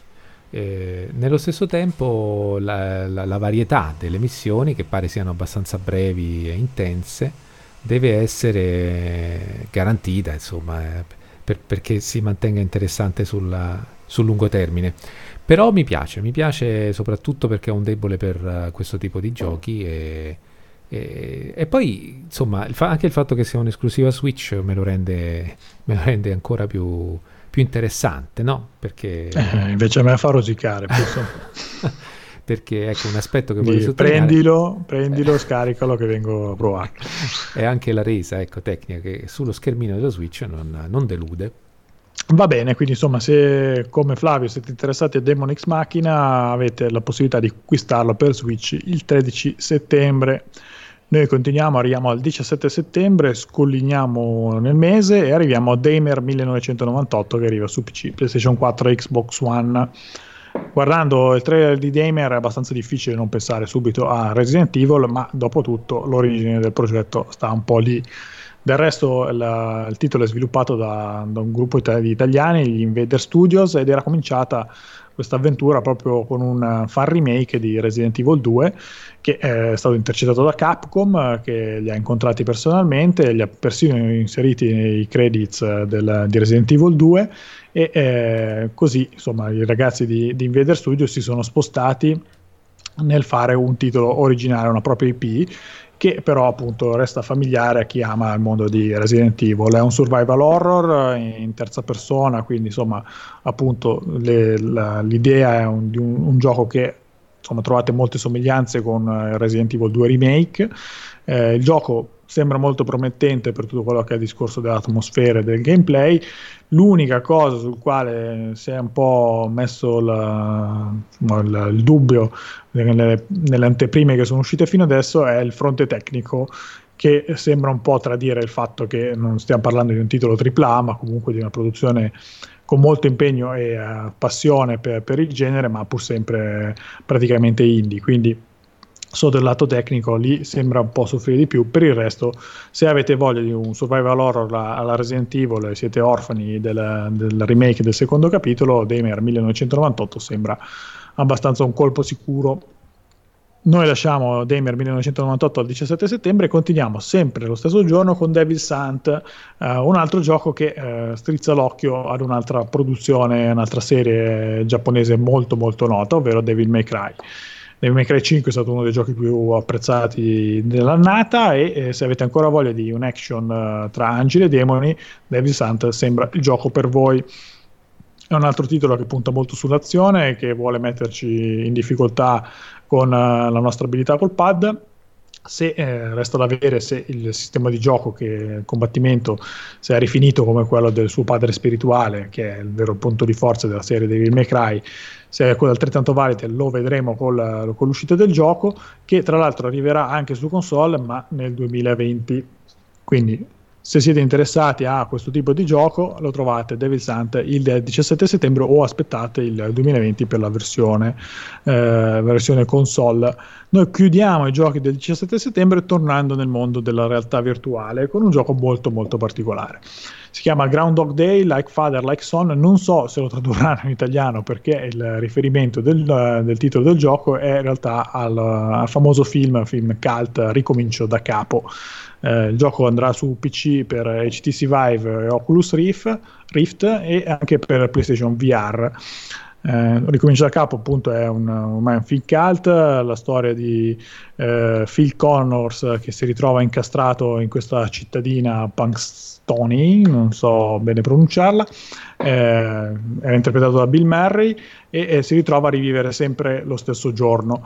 Eh, in questo titolo interpretiamo il figlio eh, che guarda caso si ritrova a vivere la stessa identica situazione nella stessa città. Tra l'altro questo gioco è prodotto da Tequila Works, eh, insomma un altro gruppo di sviluppatori che già, si è già lanciato nel mondo della realtà virtuale con The Invisible Hours con buoni risultati. Tra l'altro anche qua c'è un trailer abbastanza promettente perché nel trailer oltre a vedere eh, come è resa questa, questa, cittadina, vedete anche insomma il gioco prevede anche un, un gameplay e non solo un vagare attraverso interessanti ambientazioni in realtà virtuale. Quindi insomma probabilmente avremo degli enigmi da affrontare per cercare di rompere questo loop temporale e eh, riuscire a tornare insomma nel, a vedere il domani. Questo Flavio ti, ti interessa? Il film eh, ti stava simpatico? Sai che credo di non averlo visto il film, confesso. Beh, allora questo è gravissimo. È grave, molto grave. Peste allora, ti colga. Prima recupero il film e poi penso di, di, di, provare questo gioco. Però devo dire che qua si vede tutto il limite dei, trailer della realtà virtuale di cui abbiamo pass- parlato molte volte in passato, e cioè che non, non ti spiegano, non riescono a, a, a, farti capire bene la proposta e il buono e il meno buono di un titolo, c'è poco da fare, non, non ci ho capito niente. Credo che l'unica cosa che, a parte eh, insomma, qualche riferimento al film che se non hai visto eh, certo. è impossibile da cogliere, eh, credo che la buona notizia del, del trailer appunto è il fatto che si vede che si, ci sono interazioni oltre alla, alle chiacchiere, perché per esempio eh, The Invisible Hours, che è l'altro gioco che, che Tequila Wars ha sfornato in realtà virtuale, è stato apprezzato da molti, però di, di gameplay, inteso proprio come muovere le mani, ce n'era poco, era una sorta di diciamo, puntata di Cluedo interattiva, eh, però eh, forse si giocava un po' poco. Qua sembra che si giochi un po' di più, è una cosa che ho letto su internet, eh, insomma tanti sono eh, interessati anche per questo aspetto, speriamo che si traduca in un'esperienza sufficientemente lunga e insomma, divertente, che non sia solo un vagare per il mondo di un film. Ecco. Intanto mi vedo il film fai benissimo e poi dopo il 17 settembre puoi comprare Groundhog Day Like Father Like Son per PlayStation VR o se volete HTC Vive o Oculus Rift. Noi andiamo al 20 settembre dove troviamo finalmente il gioco che tu hai segnato come il più atteso del mese, ovvero The Legend of Zelda Link's Awakening che arriva come prevedibile su Switch tanti aspettano il seguito di Breath of the Wild che è stato annunciato un po' a sorpresa con, uh, questo, con, con, un breve trailer ma nel frattempo se volete potete buttarvi su questo remake di Link's Awakening una rivisitazione che ha subito conquistato tutti perché ha questo stile di grafico molto molto particolare eh, che ha una visuale dall'altro e personaggi che sono un po' delle, un mondo anche un po' fatto come se fosse una miniatura e dovreste trovare qualche elemento inedito che rende il gioco un po' più moderno qualcuno che l'ha provato dice che comunque tradisce un po' insomma, delle dinamiche da, da, da gioco, che tradiscono un po' l'età del mm. titolo, però insomma è un'ottima occasione per vivere un'avventura di Link che probabilmente in tanti non hanno mai avuto neanche di, l'occasione di giocare. Ma io guarda, sono ancora in altissimo mare con Breath of the Wild, quindi forse sarebbe l'ultimo gioco che dovrei prendere io, è un nuovo Zelda, devo essere sincero e probabilmente non lo prenderò infatti al giorno 1, però mh, mm, sono molto interessato, ma per una serie di motivi. Uno perché ho voglia di tornare a questo tipo di Zelda qui, che io ho frequentato in realtà solo con Minish Cap su Game Boy Advance e quindi la rivisitazione di questa impostazione qui isometrica e, e soprattutto poi in chiave diorama perché questi sono dei micromondi magnifici io potrei stare 30 minuti a guardare un sing- una singola schermata di gioco ferma, una foto di gioco, perché ci sono talmente tanti particolari e dettagli che, che mi, mi, mi, piacciono nello stile, nella, nel disegno, nel, nell'umorismo e quindi non mi stanco di guardarlo. E quindi sì, sia da un punto di vista proprio di meccanica che ho voglia di tornare a uno Zelda così, appunto un po' vecchio stile, nella sua forma proprio portatile, e, e anche da un punto di vista estetico. Sì, quindi confermo, anche se poi parlando fino adesso, fin qui di settembre, sono, sono molti titoli che ho aggiunto alla lista dei manche eh? però questo ancora è in uh, pole position. Eh, penso che il problema si ponga per molti. Io, grazie a Dio, almeno non ho Switch, quindi almeno quelli per ora me li risparmio. Arriva Natale, arriva Natale, attenzione. Eh. eh, bisogna fare attenzione. Tra l'altro, anche senza bisogno di, di, di, metterci Switch, da qua a Natale c'è abbastanza ciccia. Eh sì. Comunque, insomma, se volete recuperare Link's Awakening il 20 settembre avete questo titolo su Switch. Sempre su 20 settembre avete The Sojourn, il gioco che arriva per PC, PlayStation 4 e Xbox One e aggiunge un puzzle game alla lista dei giochi in uscita a settembre. Si tratta di un puzzle tridimensionale in prima persona, quindi insomma basta poco per farsi venire subito in mente Talos Principle e The Witness un, un, richiamo che non si fa solo per quello che è l'impostazione di gioco, ma anche per quello che, a quanto dicono gli sviluppatori, è l'intento della, del gioco in sé, ovvero anche aggiungere alla, all'insieme di enigmi che ci troviamo davanti una sottotrama fatta di ragionamenti un po' metafisici con tematiche complesse, quindi un po' come per appunto si è visto per esempio in Talos Principle e quindi se volete ma, mettere alla prova le vostre meningi e fare qualche ragionamento eh, un po' filosofico The Sojourn sembra essere un'ottima occasione e lo trovate il 20 settembre su PC, PlayStation 4, Xbox One Bello anche assai. questo è un eh, sì. ma anche sì mica male sì, sperando, sperando, che eh, sia la ciambella col buco perché devo dire che di giochi che hanno un po' provato a seguire la linea di Talos Principle e Witness si sono visti e non tutti eh sì. bene. Io spero più The Talos Principle che The Witness perché The Witness secondo me ha una curva di difficoltà improba, veramente anche se uno ci si mette col massimo della, della buona volontà rischia di andarsene con la coda tra le gambe molto presto. Allora, premesso che eh, per quanto mi siano piaciuti, non li ho finiti, ma questo non è indicativo perché purtroppo è un problema molto trasversale. Sì, è non è indicativo di quanto mi piace il gioco, ma più magari da quante altre distrazioni subentrano, magari un gioco nuovo al momento sbagliato. Eh, ah, devo dire che lo dico anch'io, preferirei più la Talos Principle, ma non per la qualità del gioco, perché anche The Witness mi sta piacendo un sacco, ma perché il discorso proprio narrativo con... Eh, insomma, se giocate a Talos Principle sapete che Mamma subito mia. subentra un, un, discorso molto complicato e molto interessante. È bellissimo. E, sì. e quella, quel sotto elemento narrativo mi aveva conquistato da subito e mi stava spingendo molto più di The Witness a andare enigma dopo enigma. Sì. Per la qualità del gioco pari e patta per me, forse un po' meno meglio pure The Witness, però insomma, a me in generale per gusto personale l'elemento narrativo è un, una grossa molla sì. che mi tiene in un gioco, quindi mi auguro più che si penda verso Talos. Sì. Vediamo insomma se abbiamo la ciambella col buco con The Sojourn il 20 settembre. Noi andiamo al 24 settembre dove troviamo Cat Quest 2 The Lupus Empire, gioco che arriva su PC, PlayStation 4, Switch e Xbox One e, e, devo dire che il primo cut questo era stato mio, ma anche no.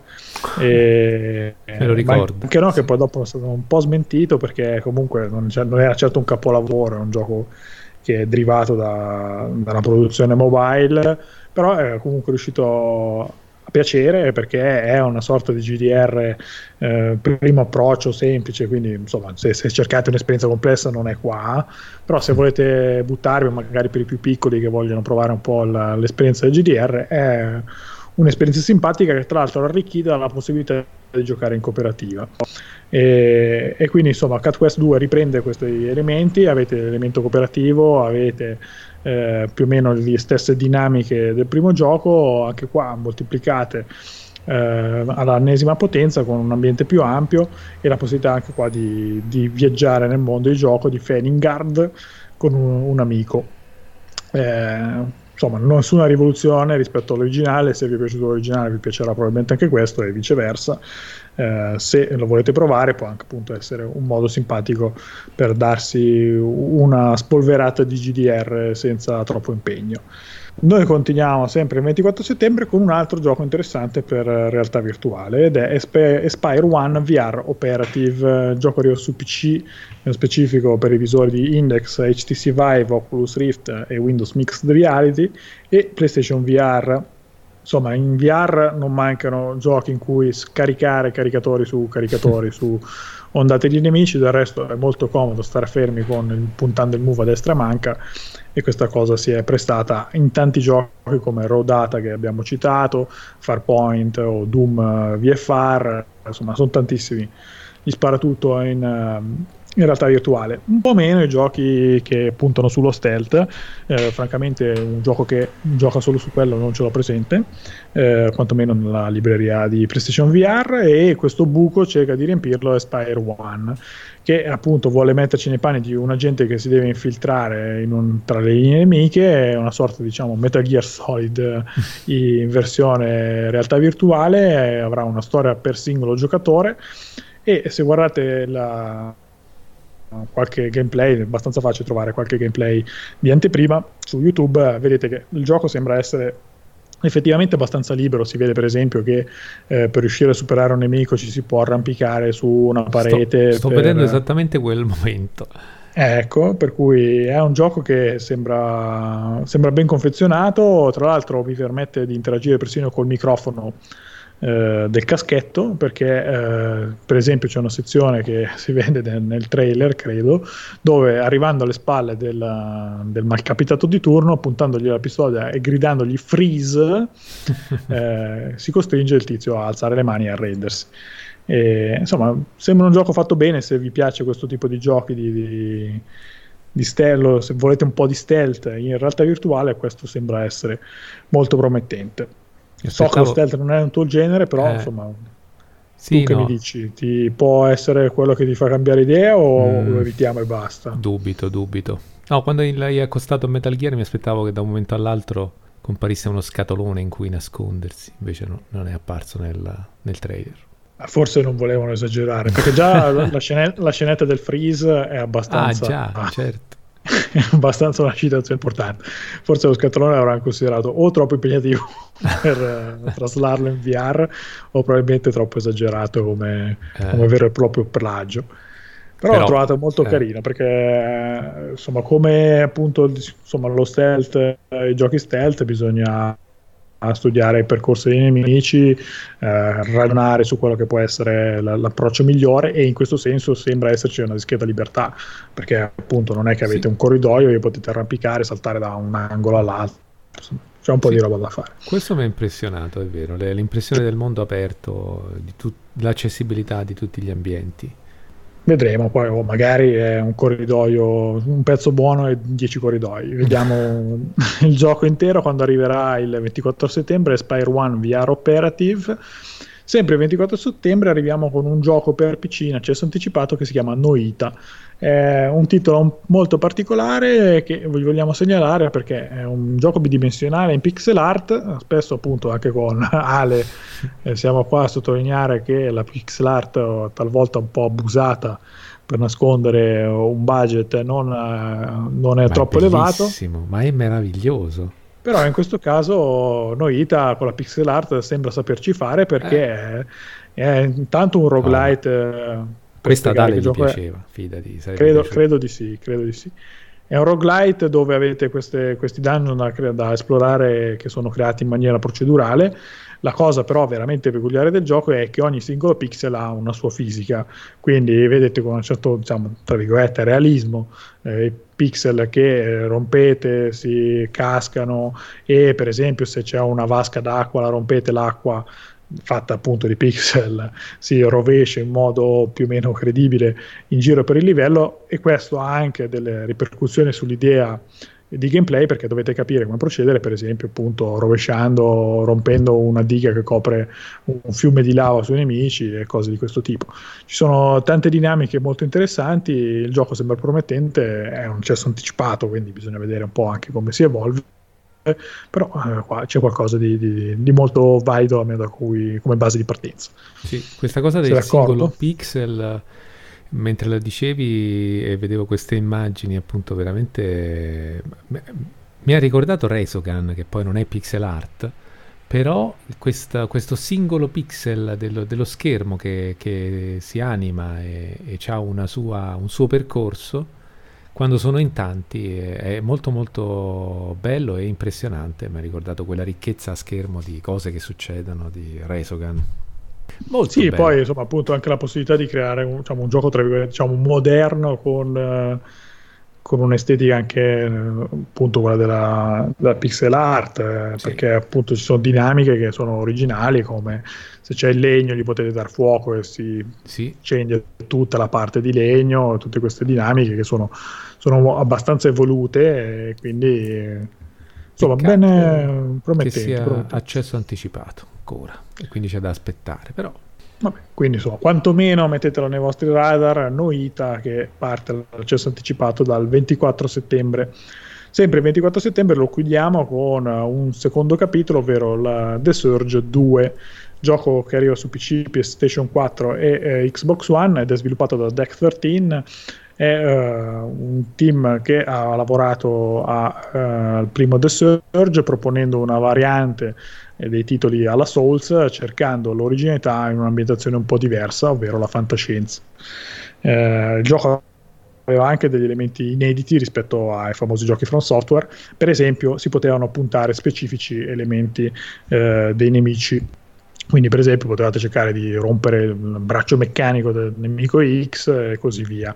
Un'impresa che, eh, quella di, del, del primo The Surge, è riuscita a metà perché il gioco è stato abbastanza apprezzato per essere un esperimento e tra, i, tra tanti che cercano di emulare i Souls uno dei più riusciti, però comunque non siamo arrivati alla qualità della, della serie From Software. Questo The Surge 2 sembra volerci riprovare con eh, tanto impegno e eh, anche insomma, delle potenzialità. Chi l'ha provato eh, insomma, lascia ben sperare su quello che è il, il lavoro di Death 13 e se vi piace il genere magari vi è piaciuto il primo The Surge Trovate questo secondo capitolo su PC, PlayStation 4, Xbox One dal 24 settembre. E a proposito di giochi interessanti per l'ambientazione, The Surge mi aveva molto destato interesse proprio per, per questo aspetto. E poi però, quando ho avuto occasione di provarlo, adesso non ricordo, ma è stato dato col Plus? Sì. Sì, tra l'altro, scioccamente ho, pre- ho, riscattato qualunque gioco su PlayStation Meno Plus, addirittura, no. addirittura, quelli di PlayStation 4 prima di avere PlayStation 4.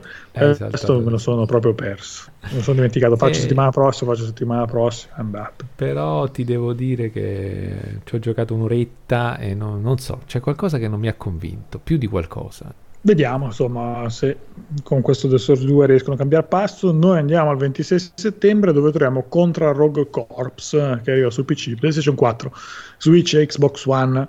Konami insomma ogni tanto fa, fa sostanzialmente due cose, una è pubblicare PES, l'altra è dare, cercare di dar lustro una spolverata alle vecchie IP di cui possiede e grazie a, per sua fortuna ha una libreria particolarmente ricca e questa volta cerca di tirare fuori dall'armadio Contra lo fa sotto forma di un nuovo titolo che prende la forma di un twin stick shooter dall'azione frenetica e che non vuole assolutamente prendersi sul serio. Lo si capisce dai trailer, lo si capisce dai quattro personaggi utilizzabili che comprendono un panda. Eh, il senso del gioco è quello di poterlo giocare in cooperativa, lì sembra veramente diciamo, mostrarsi al massimo del suo potenziale, quindi insomma, in compagnia di un amico o di più, so, credo si possa, immagino, giocare anche fino a quattro giocatori. Eh, lì insomma ci si diverte di più con l'azione frenetica del gioco. Un po' meno sembra da quanto è stato mostrato finora la qualità tecnica del gioco perché la grafica, la, l'aspetto del, del, titolo sembra veramente vecchiotto eh sì. e, e, quello insomma è un aspetto insomma, che lascia, tradisce un po' una produzione forse un po' pigra. Qualsiasi cosa uscita da Housemark anche 5 anni fa è più impressionante. Guarda, io quando ho scritto queste righe di gioco, scrivendo Twin Stick Shooter, ho pensato, ma considerato che Housemark ha smesso di farli ed erano perché non li vendeva esatto. ed erano dei maestri nel genere, non so sì. se qualcuno ancora senso hanno, che ci prova. Perché... Hanno pensato di sfruttare il nome di Contra, però secondo me snaturando il titolo originale e quindi scontentando sicuramente il fan più diciamo fondamentalista e poi, come dici te, sono entrati in un campo dove Housemark ha già fatto l'eccellenza e, ed è un, un, settore un po' saturo, un po di, c'è un po' di stanca. Sì. Io non ho nessuna intenzione, per esempio, di, di acquistarlo, con tutto che mi piacciono molto i twin, i twin stick, insomma, i doppia levetta, però eh, oh, è così, hanno fatto questo. Vedremo se ci sorprenderà con un grande successo Contra, uh, ci sembra di no vediamo il 26 settembre cosa ne sarà. Noi andiamo al 27 settembre dove troviamo Code Vein, gioco che arriva su PC, PlayStation 4 e Xbox One ed è un altro Souls-like oltre ad Esurge che va ad aggiungersi alle proposte del mese.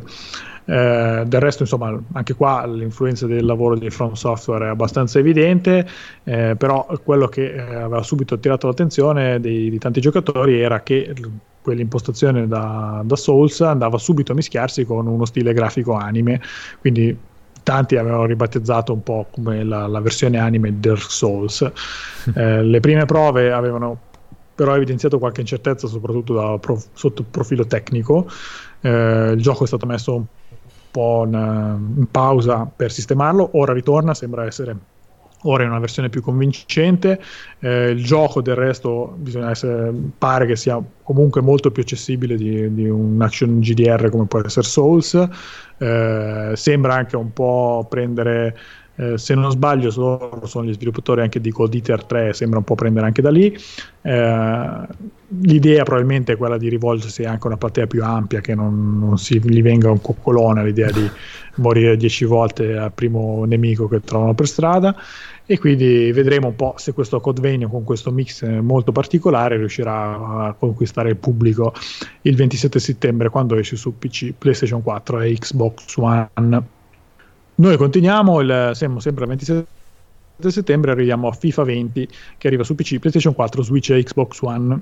Allora, innanzitutto, per chiarezza, il gioco arriva anche su Switch, ma arriva in una versione diversa, che è la Legacy Edition, che è, a quanto mi è dato sapere, stessa, lo stesso identico gioco di FIFA 19, solo con, eh, inteso FIFA 19 per Switch, solo con le rose aggiornate, rose divise.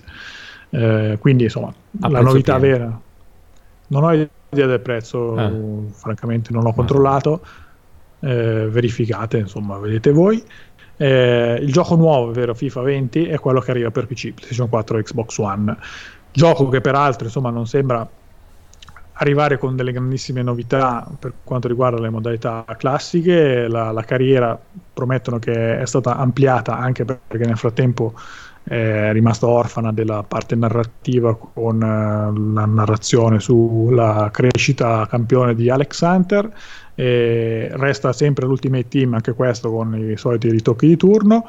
La grande, diciamo, la vera novità di, di questo FIFA 20 è che viene implementato nel, nel gioco eh, il calcetto da strada, quello che eh, insomma fino a qualche anno fa era stato destinato allo spin-off FIFA Street. Ora lo trovate direttamente nel gioco principale e eh, insomma, vediamo se sarà sufficiente. È sicuramente una cosa che in tanti volevano.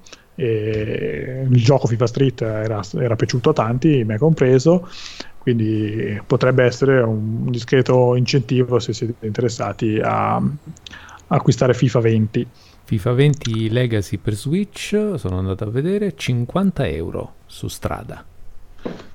Beh, insomma, l'equivalente di una mod così fatta amatoriale su PC, 50 euro mi sembra un prezzo adeguato. Vabbè, vabbè, insomma, fate voi se vi sembra dignitoso o meno, se volete magari spendere un po', se vi conviene magari invece spendere un pomeriggio con l'editor interno per i trasferimenti. eh, in caso contrario trovate FIFA 20 anche per Switch oltre che PC, PlayStation 4 e Xbox One il 27 settembre.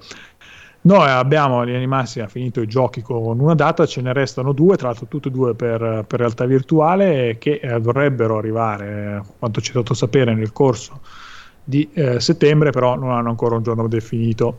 Quindi insomma, vedete, tenete d'occhio se vi incuriosiscono per sapere se eh, cicciano e compaiono nel corso del mese.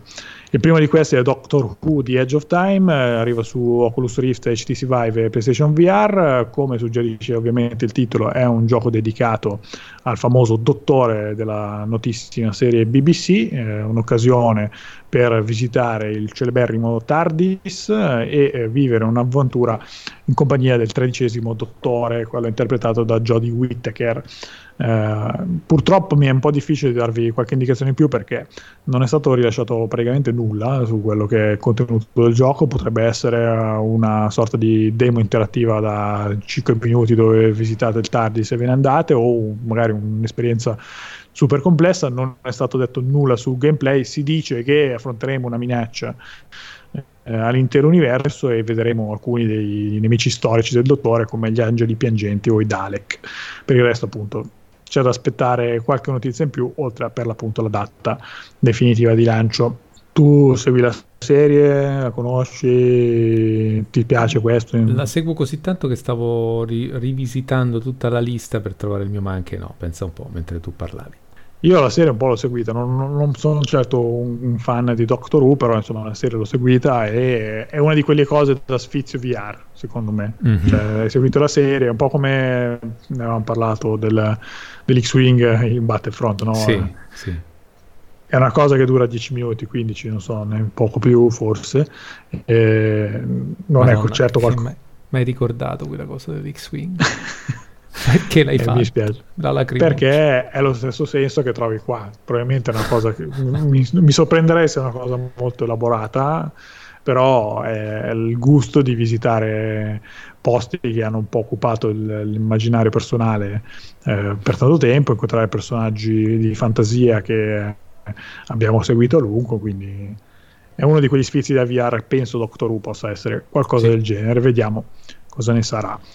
Qualcosa di un po' più preciso vi posso dire invece su VR Ping, Pop, Ping Pong Pro eh, che arriva su PlayStation VR ed è una sorta di seguito di un altro gioco che si chiama appunto VR Ping Pong sviluppato da un team italiano di nome Red Doll eh, che aveva appunto sviluppato quella che era un'eccezionale realizzazione di, del tennis tavolo. Sì. Penso sia capitato più di un'occasione di raccontarlo anche quando sì. ci era piaciuto qua sul podcast. Addirittura eh, abbiamo intervistato gli sviluppatori. Infatti, ci avevano raccontato che la, la, la, cosa più richiesta era mettere un orologio dentro il gioco perché perdevi la cognizione del tempo. esatto, sì. Sì, io lo ricordo con grande affetto, seriamente, questo gioco, perché è uno dei primissimi che hanno accompagnato le mie eh, esperienze di realtà virtuale. Cioè, nel senso, ho iniziato a muovermi nel, nei mondi virtuali par- passando per tantissimi titoli che abbiamo comprato poi nei primi due anni, soprattutto in realtà virtuale e uno di questi primi titoli era proprio Ping Pong che, e quindi questo fatto di, di, veramente meraviglia assoluta di giocare a tra, nel, nel, dubbio, nella sensazione quasi di, di, di, essere davvero di fronte a, una, a un tavolo da ping pong, con l'unico difetto che non c'era la possibilità di giocare in multiplayer online e credo che questo titolo qui mi sembra. Eh, che... questo titolo eh. qua ti risolve la magagna perché ecco. eh, tra le novità di questo gioco, intanto c'è un, ci sono 5 livelli di difficoltà diversi per i computer e eh, anche diverse ambientazioni in cui trovarsi perché il gioco originale vi metteva in questa arena con quegli omini sì. eh, pixellosi a fare da pubblico che era simpaticissima però quella era e quella vi tenevate questa invece ha diverse ambientazioni e quindi potete variare un po', ma appunto la, la, la novità più grossa è l'introduzione del multigiocatore online che praticamente regala una longevità infinita al titolo, quindi insomma sempre con la premessa, gente che eh, chi ha VR lo sa, purtroppo eh, non sono sempre titoli super popolati, quindi mm. eh, il rischio è sempre di far fatica a trovare le partite, però insomma, se trovate, sì. secondo me insomma, potrebbe essere un gioco che riesce abbastanza a fare breccia e in quel caso è festa grande perché è un, un gran bel gioco da, da giocare online.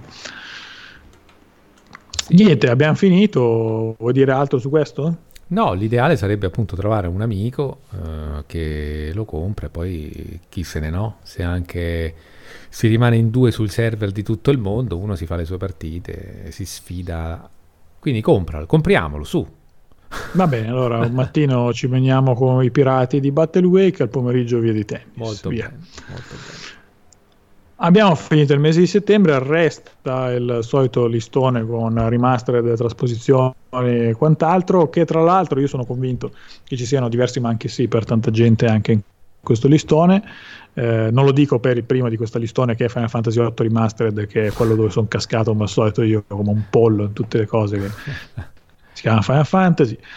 Eh, lo trovate dal 3 settembre appunto Final Fantasy VIII Remastered, ma c'è anche Torchlight 2 che arriva sulle console il 3 settembre, su PC, PlayStation 4 Xbox One arriva la remastered del primo Nino Kuni quindi anche quella è insomma, un bel JRPG dal 20 settembre. Sempre in tema di JRPG avete Dragon Quest 11 in una versione elaborata, diciamo, per console Nintendo che vi offre qualche funzionalità inedita che non c'era in quella precedente, come la possibilità per esempio di giocarlo eh, con una sorta di visuale retro eh, bidimensionale e eh, un'altra remastered, anche qua insomma remastered un po' limitativo, è Catherine Full Body che arriva il 3 settembre, è una rivisitazione con diverse aggiunte al noto puzzle game. Eh, questo titolo arriva su PlayStation 4, difficilissimo sì, però oh, eh, molto molto bello. Bellissimo. Arriva anche su PC e Switch uh, Spiro Reignited Trilogy il 3 settembre e eh, se invece avete voglia di uno strategico avete Northgard anche su console, se non ancora non l'avete giocato su PC arriva il 26 settembre. Sempre in tema strategici, qua un po' più manageriale, abbiamo da PC alle console Tropico 6 dal 27 settembre, mentre c'è tutto un grosso pacchetto di Enhanced Edition di GR classici che sono Planetscape uh, Torment, Icewind Dale e i due Baldur's Gate che arrivano il 27 settembre sulle console.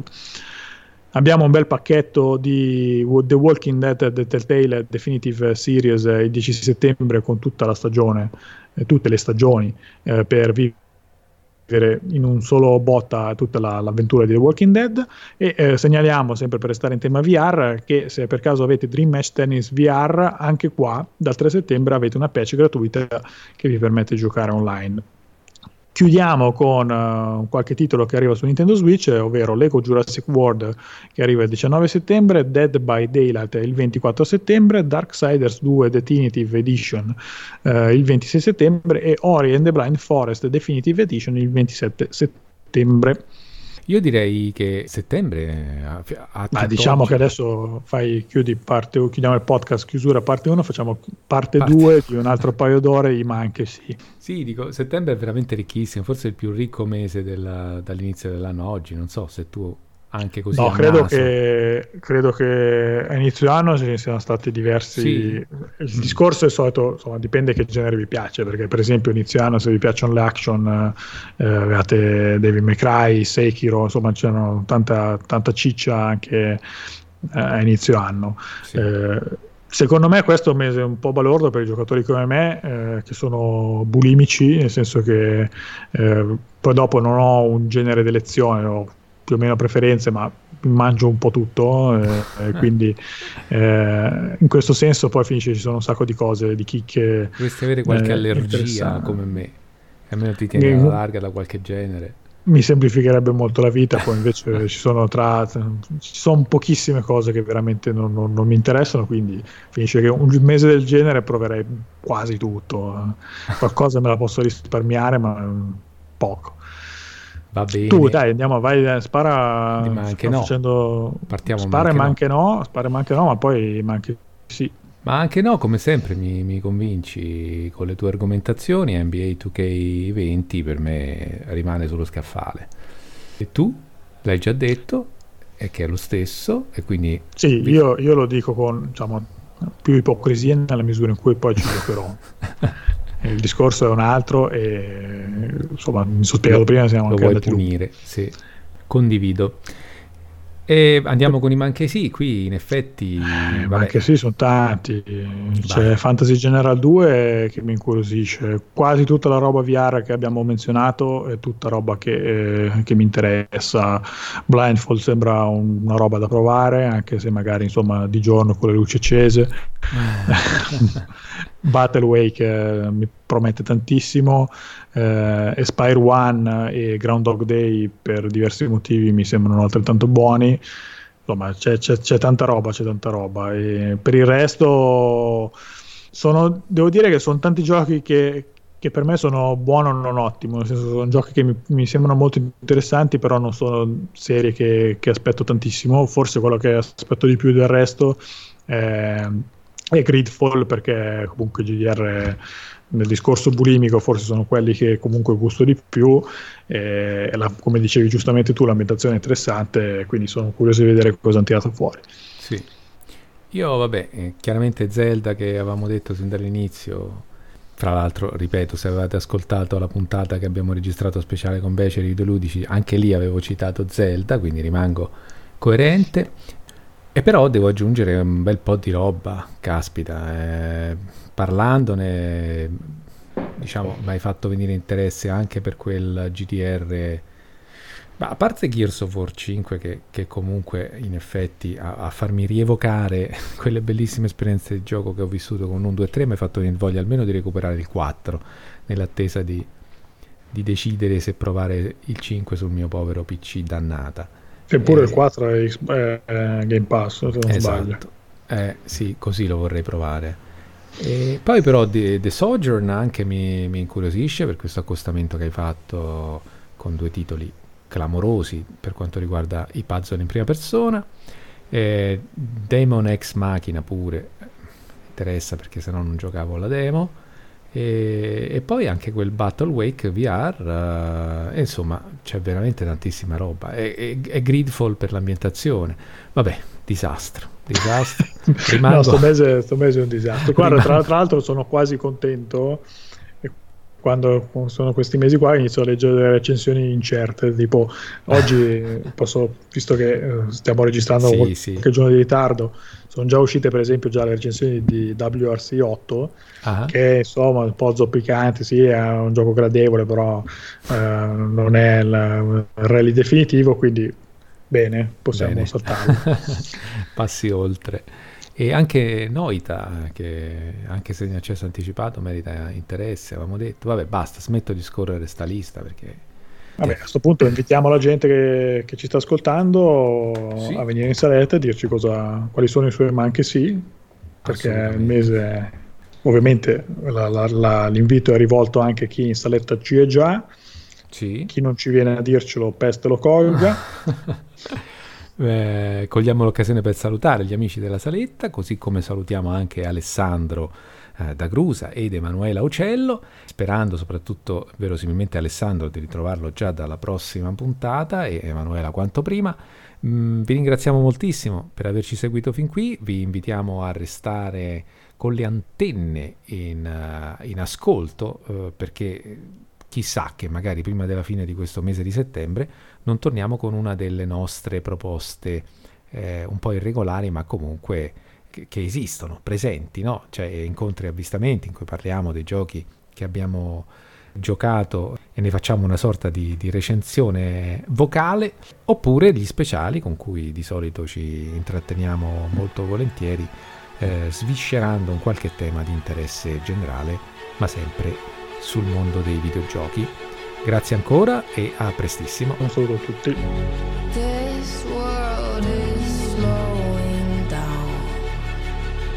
How can I fight it?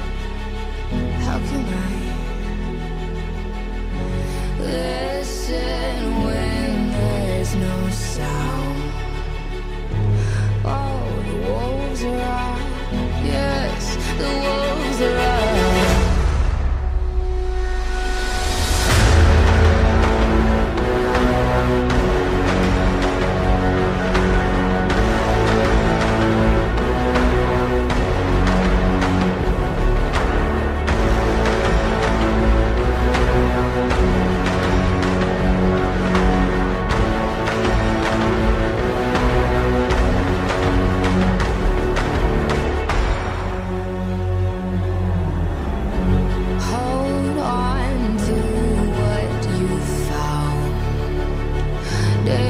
Oh